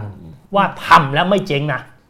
ซึ่งถ้าไม่เจ๊งมีทางคนก็จะออกมาด่ารัฐบาล ซึ่งเป็นไปไม่ได้ที่คนไม่มีทางรู้ ซึ่งขนาดบอกให้ปลูกอะไรยังเจ๊งเลยค่ะ ใช่ไหมใช่ไหมอันอันนั้นอันนั้นอีกปัญหาหนึ่งที่กำลังทำอยู่คือผมถามว่าผมผมดูเทคโนโลยีของอีลอนมัสอืมเขาทำกระเบื้องอืมหลังคาเป็นโซลาร์เซลล์อืม ผมดูว่าโอ้โหเจ๋งมากเลยอืมเพราะถ้าทำปุ๊บเนี่ย มันไม่ต้องแผ่นแผ่นโซลาร์บนหลังคามันเป็นหลังคาเลยอืมแต่ยอดขายมันไปไม่ได้อืมถามว่าอีลอนมัสก์เอง เงินขนาดนั้น คนขนาดนั้น และแกขยันเป็นบ้าเป็นหลังขนาดนั้นเนี่ย ยังมี error ได้เลย และเราล่ะอืมผมว่าคงต้องเสี่ยง บางอย่างต้องเสี่ยงคือมันต้องพร้อมที่จะรับความเสี่ยงค่ะถ้าจะลงมันคงต้องลองว่าโอเค อะไรยังไง วันนี้มันมีเทคโนโลยีที่มันเห็นอยู่ก็ใหญ่ๆคร่าวๆอยู่ กว้างๆ ทุกคนรับรู้อยู่ AI AI อะไรต่างๆ พวกนี้ใช่ไหมคะถามว่าจะลงตรงไหน robot ลำบากอืมมีตัวอย่างหนึ่งจากงานวิจัยที่ผมทำอยู่ค่ะวันหนึ่งเนี่ยบริษัทอันนี้คือกรณีของบริษัทกุลธรเคอร์บี้ซึ่งเป็นบริษัทอันดับต้นๆในการผลิตคอมเพรสเซอร์ขายในโลกอืมแกเปิดตลาด แกรู้แกรู้ว่าเทคโนโลยีกำลังวิ่งไปสู่คอมเพรสเซอร์แบบโรตารี่อืมแต่ขณะที่คอมเพรสเซอร์ลูกสูบเนี่ย ไม่ได้โตเร็วเหมือนโรตารี่อืมแกมองมาถึงตลาดแล้ว เห็นโรตารี่กำลังโต แต่คนที่เข้าตลาดนี้คือจีน ผู้บริหารผู้บริหารฉลาด เบี่ยงมาทำมาเล่นที่ลูกสูบซึ่งค่อนข้างจะเทคโนโลยีเก่ากว่าอืมและโตจากสายลูกสูบอืมหา niche market ของก็ตัวคือเองหา niche market ของตัวเองเลยไม่ไปทับลายจีน ถูกต้องพอไม่ทับลายเขาก็โตเขาก็ขยายวันนี้ขยายมาก แล้วเป็นบริษัทที่ที่ ที่ยอดในเรื่องเป็นผู้นำคนหนึ่ง มันก็มีที่คำถามคือว่าอย่างนี้ไม่มีใครรู้อืมมันต้องเป็นวิชั่นของผู้บริหารอืมมีผิดไหม แน่นอนมีผิดค่ะแต่ผิดแบบนี้เนี่ยคนเลือกมันก็รับผิดชอบเองอืมถูกไหมครับ แต่ไม่ใช่ค่ะรัฐบาลไปชี้ว่า อีไม่ดีค่ะต้องเป็นโรตารี่ อย่างนี้มันไม่ดีกระตวยไม่อืมเพราะรัฐบาลไม่สามารถการันตีได้อืมเรื่องค่ะเป็นเรื่องที่อันตรายมากๆที่จะชี้นำเรื่องนี้ค่ะ จากคำถามนี้เนี่ยขอพ่วงเรื่อง e-commerce ที่ก่อนที่เราจะเข้ามาคุยกัน อาจารย์พูดว่าคือประเทศไทยเนี่ยเราดูเหมือนไม่ค่อยดำเนินการอะไรทั้งเรื่องการกำกับดูแลของเรื่อง e-commerce เนี่ยซึ่งต่างกับสิงคโปร์ตรงนี้เนี่ยอยากให้อาจารย์ขยายความให้คุณผู้ฟังได้ฟังขออนุญาตด้วยครับคือคือ e-commerce เนี่ยมันเป็นอะไรที่มานะครับ แล้วผมคิดว่า ในบ้านเราเนี่ยในนะ Southeast Asia เอ่อ ก็โตโตเร็ว แต่ยังไม่ใหญ่พอไม่ใหญ่เหมือนจีนอืมอืมอืมมันอาจจะเป็นเพราะว่าไลฟ์สไตล์ของเรายังชอบชอบเดิน enjoy ดู life เดินช่วยเที่ยวห้างค่ะอะไรต่างๆ พวกนี้ แต่สิ่งหนึ่งที่เราไม่รู้เลยก็คือว่า ตกลงแล้วราคาที่ชาร์จเนี่ย มันเป็นราคายังไงอืมหือนะราคาที่เหมาะสมหรือเปล่ารา แล้วคาการเก็บข้อมูลของเขากับเรา ซึ่งตอนนี้เนี่ยมันคือ Data is a go แล้วอะใช่อืมมันคือเขาใช้ข้อมูลถ้าตอนนี้ทุกคนก็มีข้อมูล แล้วเขาสามารถที่จะรู้ได้โดย รู้เลยชัดเจนเลยทางเศรษฐศาสตร์อย่างเช่นผมขออนุญาตยกตัวอย่างประเทศไทยยังอาจจะถือเรื่องผิดกฎหมายอย่าง Uber อย่างเงี้ยอืมหือเขาจะรู้เลยว่าเราเดินทางรูทไหน และเราจะมีความอ่อนไหวต่อราคาแค่ไหน รู้ว่าคนคนนี้เป็นคนตื่นสายอืม ลงมา8ปดครึ่งเนี่ยต้องถึงออฟฟิศ9โมงเนี่ยราคาเท่าไหร่ก็เอาอืมก็ชาร์จได้เต็มที่อืมหือทางเศรษฐศาสตร์เรียกว่า first degree price discrimination อืมคือรีดราคาจนจนถึงที่เราซื้อไม่ซื้อเลยอืมอย่างเช่น อุ้ยแก้วนี้สวยเราจะซื้อ ถ้าราคาไม่เกิน 500อืมหือ e-commerce มันทำให้เขาสามารถ estimate ได้ว่า อ๋อ ตาคนนี้เนี่ยถ้าชอบสี่รับที่ละรับที่สูงสุดที่ 500 ก็ชาร์จ 499 เลย แล้วมันจะเป็น individual แล้วค่ะพอ individual แล้วคำถามว่าราคานี่มันแฟร์ไหมอืมไม่มีใครรู้ ซึ่งเป็นหน้าที่ที่บทบาทภาครัฐที่จะต้องเข้าไปช่วยดูแลสอดส่องว่าตกลงแล้ว มีใครถูกเอาละเอาเปรียบหรือเปล่า ซึ่งวันนี้ผมว่ามันมันเป็นประเด็นใหม่มาก แม้กระทั่งสิงคโปร์เองก็ยังไม่รู้ แต่สิงคโปร์ตัวอย่างของสิงคโปร์น่าสนใจค่ะคือเขาเรียนรู้ไปกับผู้ประกอบการยังไงคะเขาเขาไม่ได้กำกับเขาไม่ได้ห้ามเขาไม่ได้ปิด เขาบอกฉันขอรู้ดูดูด้วยทำยังไง เป็นเฟสเฟสแรกก็เรียนรู้ไปด้วยกันค่ะแล้วก็เริ่มที่จะมาตกลงว่าตกลง ถ้าฉันจะกำกับกำกับยังไงอือหือให้เป็นธรรม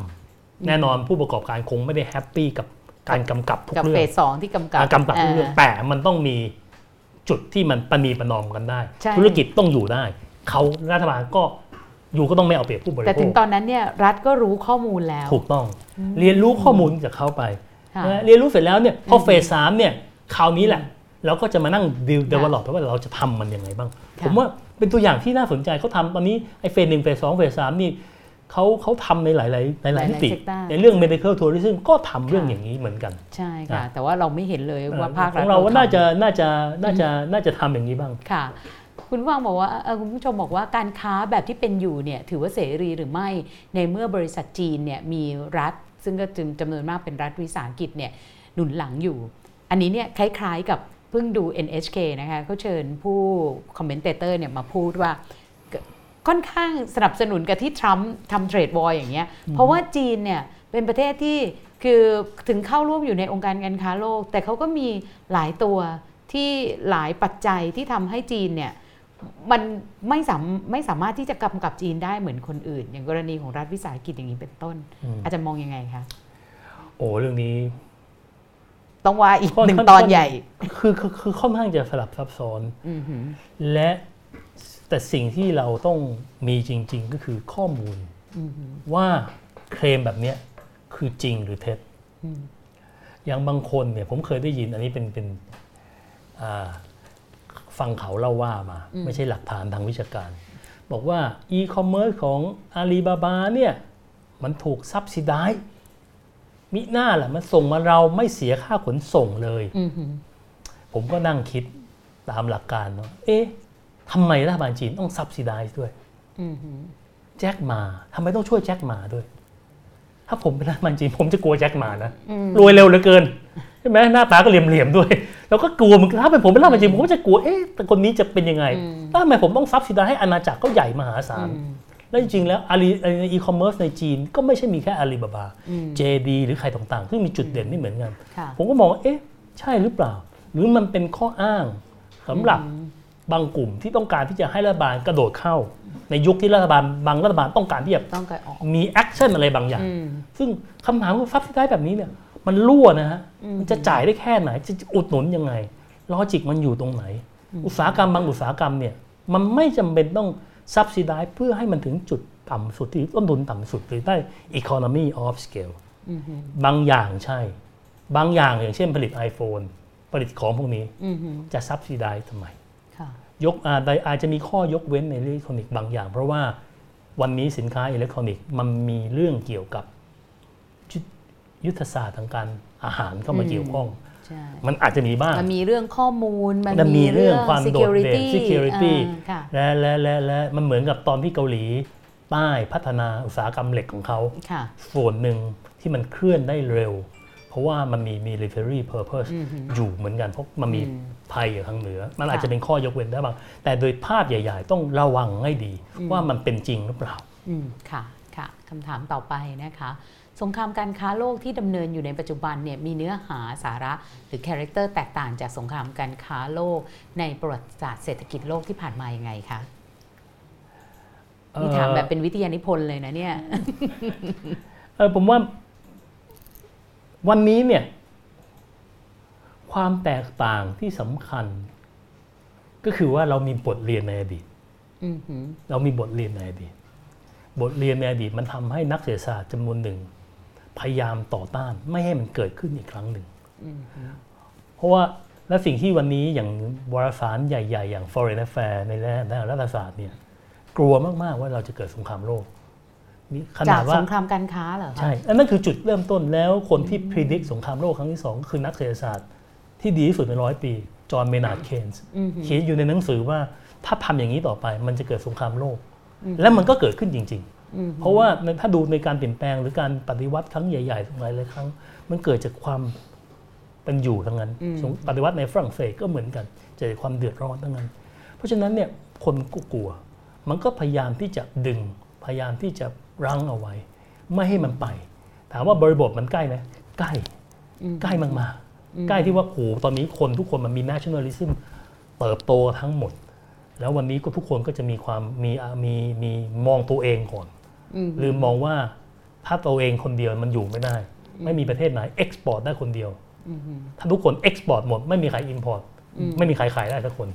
เพราะฉะนั้นไอ้เรื่องพวกนี้มันต้องต้อง echo กัน แต่ว่าโชคดีคือเรามีประวัติศาสตร์ ถ้าทุกคนยังจำประวัติศาสตร์คนที่เกี่ยวข้องกับประวัติศาสตร์ยังอยู่ถึงแม้ว่าจะน้อยลงก็ตาม แต่ก็ยังอยู่ พอที่จะพยายามที่จะกดดันให้ให้ไม่ทำผิดซ้ำซ้อนซ้ำอีกครั้งหนึ่งฉะนั้นอาจารย์ถึงเชื่อว่าไอ้ลักษณะของแนวโน้มที่ดีขึ้นว่าการเจรจาน่าจะยุติลงได้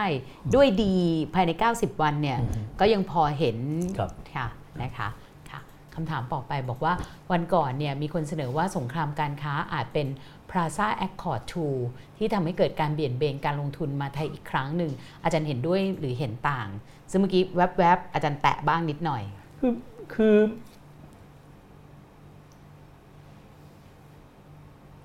พาซาแอคคอร์ดทูผมว่ามันไม่ไม่น่าจะเป็นอย่างนั้นอือหือเพราะว่าPlaza Accord เนี่ยมันเหมือน Plaza Accord ในช่วงนั้นเนี่ยมันเหมือนญี่ปุ่นถูกเผาบ้านค่ะค่าเงินกระโดดขึ้นเท่าตัวอืม220 เยน1ดอลลาร์เป็น 110 เยนอืม1ดอลลาร์ของแพงขึ้นเท่าตัวอืมทุกคนหนีตายกันหมด วิ่งออกมาอ่า วิ่งออกมาในภูมิภาคนี้อือหือก็หาที่ลงให้ได้อือหืออย่างเช่น ญี่ปุ่นเองก็หาที่ลงให้ได้ แล้วก็มาที่ไทยส่วนหนึ่ง ถามว่าวันนี้ไม่น่าจะใกล้เคียงขนาดนั้น ไม่มีอาการหนีตายขนาดนั้น เพราะว่าอ่าเพราะว่ามันยากที่จะเพราะว่าประสบการณ์พาซาคอร์ดณขณะนั้นเนี่ยและบับเบิลต่อมาในเศรษฐกิจญี่ปุ่นเนี่ยมันเป็นเหตุผลที่ทำมาให้ญี่ปุ่นติดใน High Income Trap อืม จริงมันไม่ใช่มีแค่ middle income trap มันมี low income trap high income trap ญี่ปุ่นเป็น high income แล้วก็ติด 20 ปีเลย track เลยติดเลยนะฮะเพราะฉะนั้นเนี่ยมันมีมันมีบทเรียน และหลายหลายๆคนคงไม่ยอมให้อเมริกาหรือใครต่อใครมานั่งทำแบบนั้นอีกนะครับเราบอกว่ามันมันน่าจะยากถามว่าเพราะฉะนั้นถ้ามันยากปุ๊บเนี่ยการรีโลเคตโรงงานอย่างมหาศาลแบบนั้นเนี่ย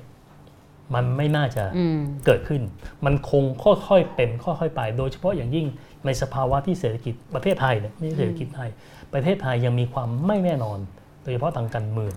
มันมีหลายปัจจัยทางความอื่น ๆ ที่มันมีความไม่แน่นอนอยู่ เราต้องเร่งพยายามทำให้มันแน่นอนอืมมันจะช่วยให้เราได้อานิสงส์ตรงนี้ค่ะแต่คนที่ดีกว่าตอนนี้จริงๆแล้วก็คือเวียดนามอืมหือต้องต้องยอมรับว่าเวียดนามเขาเขา stable กว่า แล้วเขาก็ เดินแข่งกับเราอยู่อืมอาจารย์คะแต่ว่าในช่วงต้นอาจารย์ก็พูดว่าเอ่อไอ้การการที่ผู้ประกอบการใหญ่ๆเนี่ยหรือบริษัทข้ามชาติใหญ่ๆเนี่ยก็จะเริ่มแบบเหมือนกับ คือไม่ไม่ใส่ไข่ในตะกร้าใบเดียวเอ่อคือไม่ได้ไปพึ่งจีนทั้งหมด ก็จะกระจายการลงทุนออกมา อันเนี้ยยังไม่ถือว่าเป็น p a s a Accord 2ใช่ไหมคะคือมันไม่ได้แบบปรึบมันไม่เป็นออกรุมานแรงขนาดนั้นคือคือผมมันมันก็คงอันอันนี้มันก็คงเป็น คือการถกเถียงกันว่า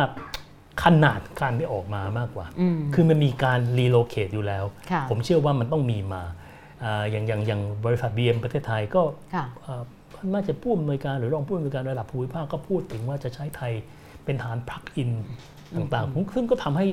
flexible เอ่อในขณะที่ก็ขยายโรงงานในจีนพร้อมๆกัน ซึ่งมันน่าจะเป็นอะไรที่ทำนองเป็น China plus policy ค่ะเพิ่มไม่ใช่ขึ้นแบบออกมามัมันไม่ใช่ออกแบบแบบถล่มทลายแบบนั้นค่ะ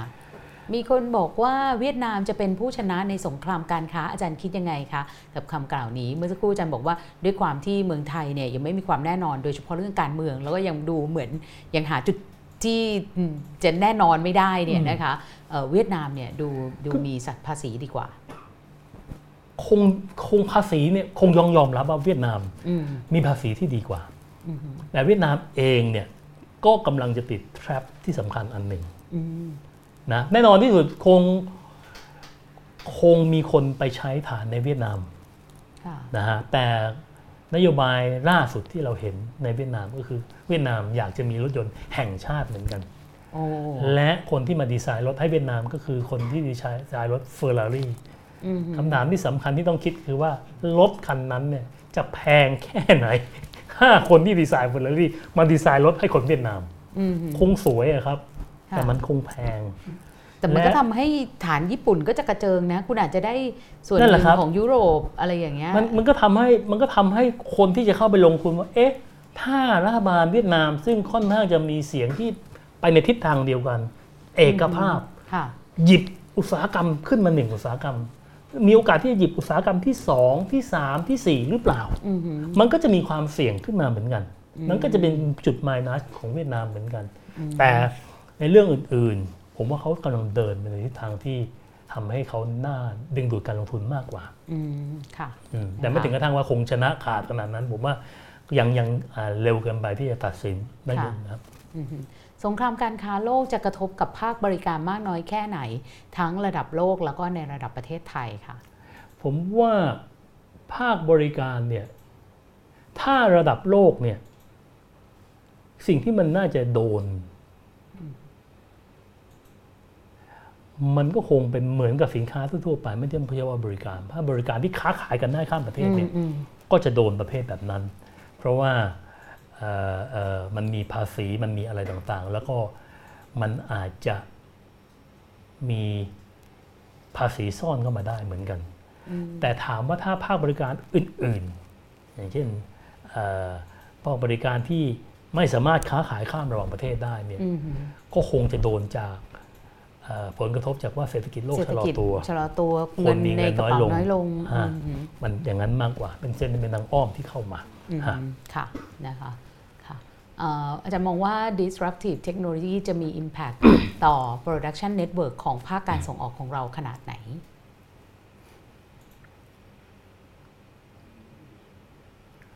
ผมว่า ผมมองอย่างนี้ยผมมองว่า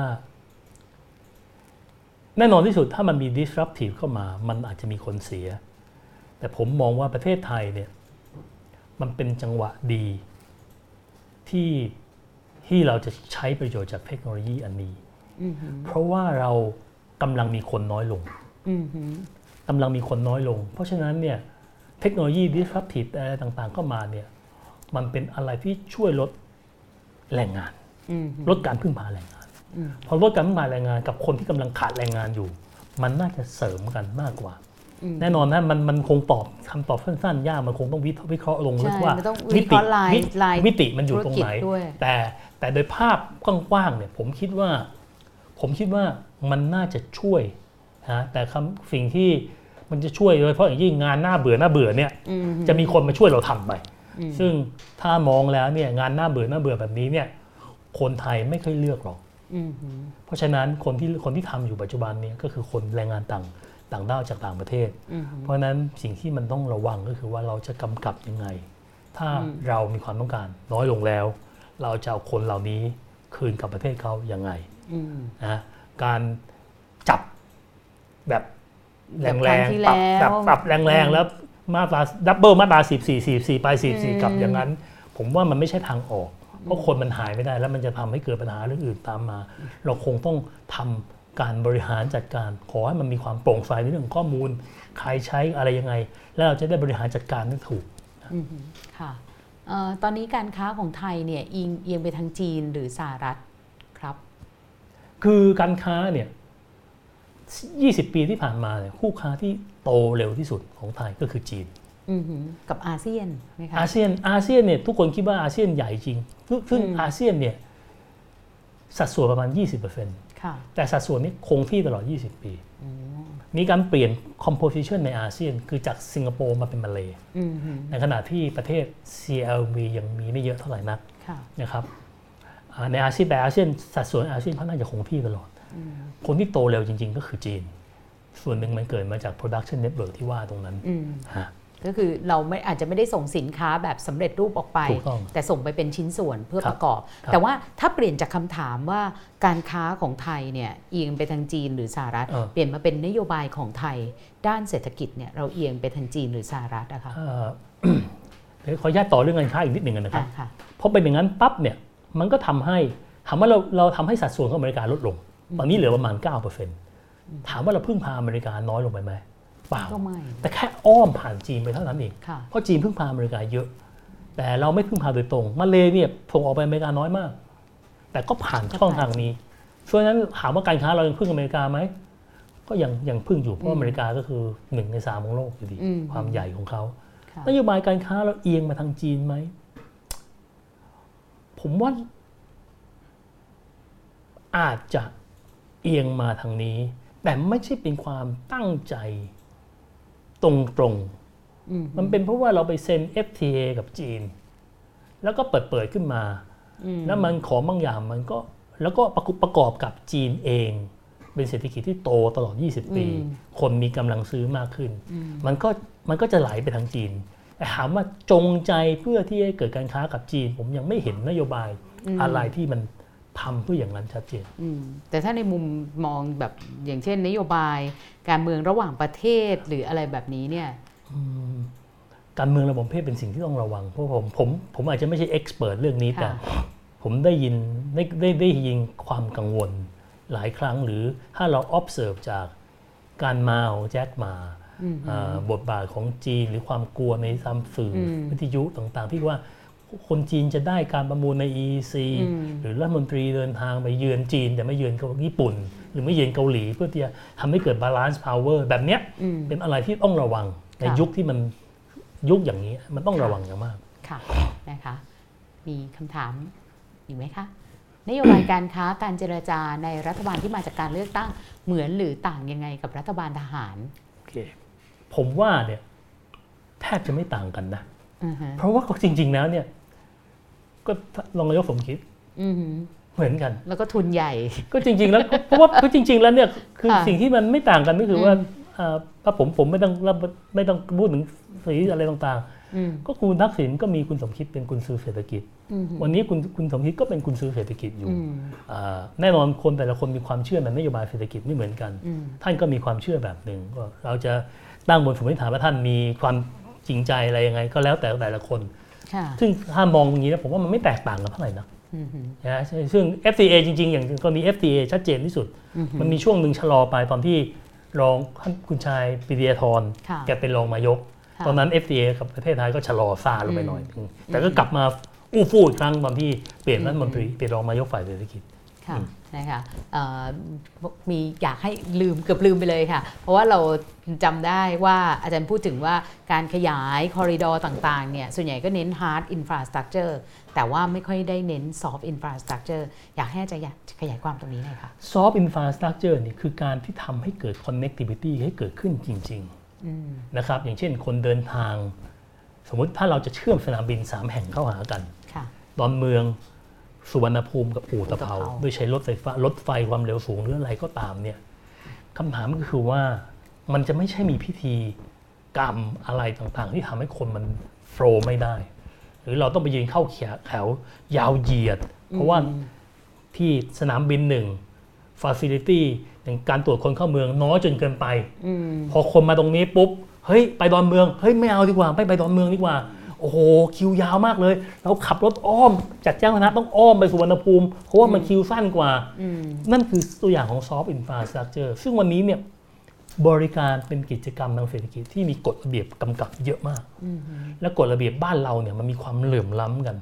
ทุกคนอยากกำกับเหมือนกันหมดอืมนะอยากกำกับอยากเต็มไปหมดหรือคำว่านวัตกรรมวันเนี้ยอืมใช่ไหมฮะทุกกระทรวงมีหมด ไม่ใช่กระทรวงวิทย์ทุกกระทรวงมีหมดแล้วมันซ้ำซ้อนลงมาแล้ว คนกระทรวงได้หน้าแต่คนทำตายเลยตายซ้อมไปซ้อมมาซ้อมไปซ้อมมาทำซ้ำอยู่แค่นั้น เหมือนกัน การบริหารจัดการของมันโฟล์อืมฮึสิงคโปร์เนี่ยจุดเด่นของเขาก็คือเขา make sense เขาทำให้มันโฟล์ได้จริง ๆ แล้วทุกคนที่ไปเดินทางเนี่ยเขาจะรู้สึกว่าโอเคมันโฟล์อืมถามว่ามันมีสูตรสำเร็จไหมไม่มี มันต้อง learning by doing เราจัดระบบมีประเมินติดตามทำแบบนี้แล้วดีแล้วก็ขึ้นต้องไหมเล่าลงไปดูจริง ๆอะถูกไปฮะเหมือนไปไปรีเสิร์ชดูใช่เลยไม่ใช่อะว่าอย่างอย่างที่กรณีปัญหาตบนักท่องเที่ยวจีนอย่างนั้นอืมเพราะเนื่องจากจ่ายเงินใต้โต๊ะกันไม่ครบผมไม่ผมไม่ได้ตามเรื่องนะผมฟังข่าวอืมคร่าวค่ะๆไอ้อย่างเงี้ยมันจ่ายก็เพราะว่ามันมีอะไรบางอย่างที่ทำให้มันคิวมันยาวเรื่อยยาวมากๆเกิดขึ้น จนในที่สุดแล้วแบบช่วยฉันหน่อยนะอืมของแบบเนี้ยคือ soft soft ที่มันต้องดีไซน์ละเอียด มีระบบติดตามประเมินผลว่าทำแบบนี้ไม่ work เปลี่ยนทำแบบนี้มันต้องปรับเลิร์นนิ่งได้เร็วๆต้องปรับด้วยต้อง dynamic ไม่ใช่สั่งคำเดียวแล้วอีกอืมสิบอีกสองปีมาตูกันทีไม่ใช่ค่ะนะคะค่ะ วันนี้ผมคำถามเยอะมากเลยนะคะ หลายคนวิเคราะห์ว่าสงครามการค้าโลกเป็นแรงปฏิปักษ์ต่อความล้มเหลวของการค้าเสรีในบางมิติ เช่น การกระจายผลประโยชน์จากการค้าโลกที่ไม่เป็นธรรม คำถามคือเราจะปรับปรุงระเบียบการค้าโลกให้เป็นธรรมมากขึ้นอย่างไร ภายใต้กรอบการค้าเสรี เพื่อไม่ให้เป็นเชื้อไฟปลุกกระแส ชาตินิยมทางเศรษฐกิจ ขอแบ่งเป็น 2 ท่อนละกัน ท่อนแรกก่อน อาจารย์เห็นด้วยไหมคะ ว่าสงครามการค้าโลกเนี่ยเป็นแรงปฏิปักษ์ต่อความล้มเหลวของการค้าเสรีในบางมิติ หรือจริง ๆ เป็นข้ออ้างว่ามันเกิดสงครามการค้าโลกเพราะมันมีการกระจายผลประโยชน์ทางการค้าที่ไม่เป็นธรรมผมว่ามันเป็นมันเป็นมันเป็นความเข้าใจผิด ในอืมทฤษฎีมากกว่าอืมเพราะว่าการค้าเสรีไม่ได้พูดถึงการส่งออกอย่างเดียวอืมไม่ได้พูดถึงการส่งออก ผม classic paper ใน Harvard Business Review โดยพอลครุกแมนอืมเขียนชัดเจนว่าอย่าไปหมกมุ่นกับว่าเรื่อง competitiveness ของประเทศ เพราะ textbook ในทางด้านเศรษฐศาสตร์ระหว่างประเทศ ไม่มีใครพูดถึง international competitiveness ของประเทศเลยอืมเพราะมันไม่ใช่เรื่องที่เป็นสาระมากนะเราต้องถามว่าตกลงแล้วเราทำยังไง แบ่งกันยังไง การค้าเสรีมีสองขา ซื้อเขาบ้างทำเองบ้างอืมถ้าเรายกตัวอย่างเลขากับผู้บริหาร ทุกคนเข้าใจหมดอืมแต่พอขยายไประดับประเทศ คนก็จะถามว่าแล้วใครจะเป็นเลขาล่ะอืมฉันไม่เอาเป็นเลขานะฉันอยากจะเป็นผู้บริหาร มันก็เลยทุกคนก็เลยย้อนกลับไปถ้าจริง ๆ แล้วนโยบายการค้าที่ใช้กันที่สุดในหลาย ๆ ประเทศก็คือใช้แบบลัทธิเอ่อชาติเอ่อเขาเรียกว่าพาณิชย์นิยมฉันจะ export ให้เยอะ ฉันจะ import ให้น้อย และนั่นคือ root ของปัญหาที่ทำให้เกิดสงครามการค้าอืมพอทุกคนคิดอย่างนั้นปุ๊บพอได้น้อยปุ๊บก็จะเกิดคำว่าทำไมต้องซื้ออมีความแล้วก็ถูกโยงเข้ามาสู่ชาตินิยมทางเศรษฐกิจนะนั่นคือก่อนวิชาเศรษฐศาสตร์เลยอืมนะฮะค่ะนั่นคือปัญหาของมันแล้วก็แน่นอนการกระจายผลประโยชน์เนี่ยมันมีคนเสีย แต่ค่ะคนเสียเนี่ยมันไม่จำเป็นที่จะต้องปิดการค้า เราต้องเอาจากคนได้อื มมาชดเชยกระจาคนเสีย ซึ่งวันนี้เนี่ยในยุคเนี้สำคัญมาก ๆ เลยอืม disruptive technology ทำให้คนอย่างบิลเกตหรือคนอย่างอย่างสตีฟจ็อบส์รวยขึ้นมาอืมให้ progressive tax ยังไง ก็ยับยั้งความรวยเขาไม่ได้อืมสิ่งที่มันต้องทำคือมันต้องหากลไกบางอย่าง ที่ทำให้เขาคิดถึงสังคมอืม corporate social responsibility อืมต้อง play a role ที่มันเป็น system เข้ามาในระบบ เพื่อที่จะให้เขาแชร์เรนให้แชร์ผลประโยชน์ตรงนั้นลงมา เราอย่าไปห้ามเขาฉลาดค่ะ บอกจับมันเลยงั้นคอนเวิร์ตเงินให้เป็นอย่างอื่นอืมทำเป็นระบบคอมมิวนิสต์ทุกคนเท่าเทียมกันหมด ความไม่มีความไม่มีความเหลื่อมล้ำเลยละใช่แต่แต่มันนิ่งแต่มันต้องมีระบบการกำกับตรวจสอบด้วยนะว่าไอ้ cor- corporate responsibility ของเขาเนี่ยมันจะสามารถแบบกระจายได้จริงหรือเปล่าถูกหรือมันเป็นแบบ PR แบบขใช่องประมัเทนศไทมันยมันต้องทำให้มันเป็นจริงค่ะเป็นจังแล้ว ให้เขาแชร์ออกมากับคนค่ะที่มันเป็นทาเลนต์ที่มีรายได้ใช่ให้เขามีจิตสำนึกในสังคม ซึ่งในระยะสั้นมันคงปลูกจิตสำนึกไม่ยากแต่อืม เราต้องพยายามมีกลไกตรวจสอบว่าทำจริงนะอืมไม่ใช่ทำแบบ PR เอาหน้าอืมแจกกันถ่ายรูปจบ แล้วก็ต่างคนต่างเดินอย่างนั้นต้องระวัง ค่ะฮะอีกคำถามก็คือว่า แล้วจะปรับปรุงระเบียบการค้าโลกให้เป็นธรรมมากขึ้นยังไง เพราะว่าต้องยอมรับว่าอย่างไรเนี่ยระเบียบการค้าโลกเนี่ยมันไม่ได้เป็นธรรมมากๆหรอกค่ะครับนะคะเพื่อไม่ให้เป็นการปลุกเชื้อไฟกระแสชาตินิยมทางเศรษฐกิจ ผมว่าผมว่าชช่วงนี้เนี่ยมันมันมันมันมันเป็นจังหวะที่เอ่อ มันเป็นจังหวะที่ดีอืมที่ทำให้คนเห็นว่า ถ้าทุกคนยังดื้อดึงใช้ชาตินิยมอืมหือเอาตัวชั้นของชั้นก่อน และมันก็จะเกิดการที่เราเรียกว่าเป็น negative sum game ทุกคนเสียกันหมด แย่ด้วยกันหมด แล้วมันจะนั่งกลับมานั่งคิด จริง ๆ แล้วเนี่ยในอดีตเนี่ยจุดเริ่มต้นของการเกิดภาวะเศรษฐกิจตกต่ำทั่วโลกเนี่ยมันเกิดมาจากข้อตกลงคล้ายๆ FTA อืมหือ สหราชอาณาจักรกับอาณานิคมเก่า ฟอร์มเหมือนขึ้นมาแล้วเกิดความเหลื่อมล้ำของภาษี ทุกคนก็เริ่มเอ๊ะอย่างนี้มันไม่เป็นธรรมฉันทำบ้างเธอทำบ้างเหวี่ยงไปเหวี่ยงมา แล้วมันก็เป็น retaliation มันก็ตอบโต้กันไปตอบโต้กันมา วันนี้ผมคิดว่ามันน่าจะค่อยกลับมานั่งคิดแล้วว่า เรากลับมาใช้ระบบกลางดีไหมอืมเรากลางที่ ใช้รูเบสนะ ไม่ต้องมานั่งคุยกัน ไม่ต้องมานั่งเสียเวลากันคุยกันอุ้ยตายแล้วเราเจเจ้าประเทศใหญ่เราเสียเปรียบเราต้องยอม เราไม่ไหวเราสู้ไม่ได้ เอากฎตรงกลางค่ะอะผมว่ามันซึ่งมันต้องมันควรจะต้องกลับไปในทิศทางอย่างนั้นมันก็ถึงตัว WTO ใช่ โอ้โหคำถามนี้คนส่งมาหรือว่าคนถามมานี่แบบคิดได้อย่างใจเลยนะคะ บอกว่า WTO เนี่ยควรปรับตัวอย่างไรในกระแสสงครามการค้าโลก เพราะที่ผ่านมาเนี่ยตอนช่วงที่ WTO มีบทบาทเนี่ย คือก็ถูกวิจารณ์มากว่าจริง ๆ แล้วเนี่ยไม่ได้สร้างความเป็นธรรมให้กับผู้คนได้มากเท่ากับว่าเอื้อทุนใหญ่ เอื้อประเทศใหญ่ ผมก็ต้องเห็นใจเขานะผมพูดตรงๆว่า คือเขาก็ไม่ได้เป็นคือเขาก็ไม่ได้เป็นคือเขาไม่ได้เป็นพ่อมด ถ้าเป็นพ่อมดเสกนู่นเสกนี่ได้ก็จบอ่าแต่เขาเขาขึ้นมาเนี่ยเขาก็จะมีข้อจำกัดแล้ว ทุกคนก็ไม่ได้ทำตามเขาพูดทั้งหมดค่ะมันก็จะบิดไปบิดมา วันนี้ WTO เนี่ย คงต้องรอเวลาอีกนิดนึงอือหือให้คนที่ทำสงครามการค้าคนที่เล่นกันไปเล่นกันมาบาดเจ็บก่อนบาดเจ็บแล้วถึงตกลงว่าโอเค หาคนกลางอ่าฮะและพยายามขีดเส้นให้ดีว่าอะไรที่ WTO ทำได้อืมอะไรที่ WTO ทำไม่ได้ ถ้าขยายขอบเขตอย่างทำอย่างในอุรุกวัยราว ผมว่ามันเหนื่อยอือหือพอคุณยิ่งขยายความคาดหวังก็เยอะขึ้น ใช่แล้วโอคุณกาสที่เอาคุณทุจะกเรื่องเอาทุกเรื่องเมื่อไหร่เนี่ยจบ คุณไม่ใช่มีทางตอบโจทย์ได้ คุณต้องพยายามสตริกอยู่กับสิ่งที่เราคิดว่ามันเป็นคอ มันเป็นอะไรที่หน้าที่ WTO trade ค่ะไม่ใช่ related to trade อืมหือนะฮะผมว่าน่าจะสำคัญ เพราะว่าเดี๋ยว related to trade เนี่ยมันจะมีเดี๋ยวคุณผู้ฟังอาจจะงงนะคะ ไม่ว่าจะเป็นเรื่องทรัพย์สินทางปัญญาครับเรื่อง competitiveness เรื่อง deregulation ต่างๆนะคะ มันเป็นเรื่องสำคัญนะ ไม่ใช่ไม่สำคัญใช่แต่ ไม่ควรจะมาผูก ควรจะเดินแยกกันไปค่ะอะนะคะอ่าคำถามสุดท้ายนะคะบอกว่าสมมุติว่าถ้าระเบียบการค้าระหว่างประเทศเนี่ยถึงทางแยกสหรัฐยืนยันจะใช้นโยบายแบบปกป้องตัวเอง ขณะที่จีนเดินหน้าสู่โลกาภิวัตน์ไทยควรจะอยู่จุดไหนคะอยู่ห่างๆเวลาเขาชกกันเอ่อเราคอยเก็บแต้มเหรอคะคือห่างๆและเราใช้ประโยชน์จากแนวร่วม จับมือกับคนอย่างญี่ปุ่นอือหือเกาหลีค่ะ ใช้ประโยชน์จากการเป็นประธานอาเซียน เพื่อให้เป็นสกลางเพื่อให้หยุดทะเลาะกัน เพื่อให้ชะลอ ผมว่ามันน่าจะหาคนที่มันเป็นโดดบาทตรงกลางได้ เกาหลีผมว่าก็เจ็บไปไม่น้อยกว่าคนอื่น เพราะว่าถ้าดูสปายเชนของเกาหลีเกาหลีก็ใช้จีนทั้งหมด เพราะฉะนั้นเนี่ยถ้าสงครามการค้าเกิดขึ้นเนี่ยเกาหลีก็เจ็บไปไม่น้อยซัมซุงหรือ LG ใช้จีนเยอะเหมือนกัน เพราะฉะนั้นเนี่ย เราต้องหาแนวร่วมให้ดี พอหาแนวร่วมให้ดีแล้วเนี่ยเราเราพยายามผลักดันอะไรที่มันสร้างสรรค์ เป็นที่พึ่งที่เขาเจ็บแล้วเขามานั่งพักเอาเป็นกรรมการนั่งคุย แต่อย่าอิงข้างใดข้างหนึ่งอืมเพราะจะโดนลูกหลงได้ค่ะ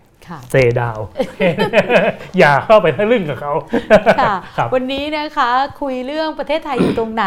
ในสงครามการค้าโลกเนี่ยต้องเรียกว่าสนุกจริง ๆ นะคะ บางคนบอกว่าเรารู้สึกดูแต่ข่าวเนี่ยไม่แน่ใจว่าเรามีส่วนด้วยแค่ไหนโอ้โหเรามีส่วนมากจริง ๆ นะคะแล้วก็รวมทั้งนโยบายเอ่อจุดยืนที่ไทยควรจะมีควรรักษาทั้งในเรื่องอุตสาหกรรม แล้วก็ในเรื่องนโยบายการค้าด้วยนะคะ วันนี้ต้องขอบคุณรองศาสตราจารย์ดรอาชนันท์เกาะไพบูลย์นะคะ จากคณะเศรษฐศาสตร์มหาวิทยาลัยธรรมศาสตร์ค่ะ ขอบคุณอาจารย์มากนะคะครับแล้วก็คุณผู้ชมทางวันโอวันวันออนวันนะคะ สัปดาห์หน้ากลับมาพบกันนะคะ จะเป็นเรื่องใดนั้นติดตามได้จากเพจ d 1 0 1 w o r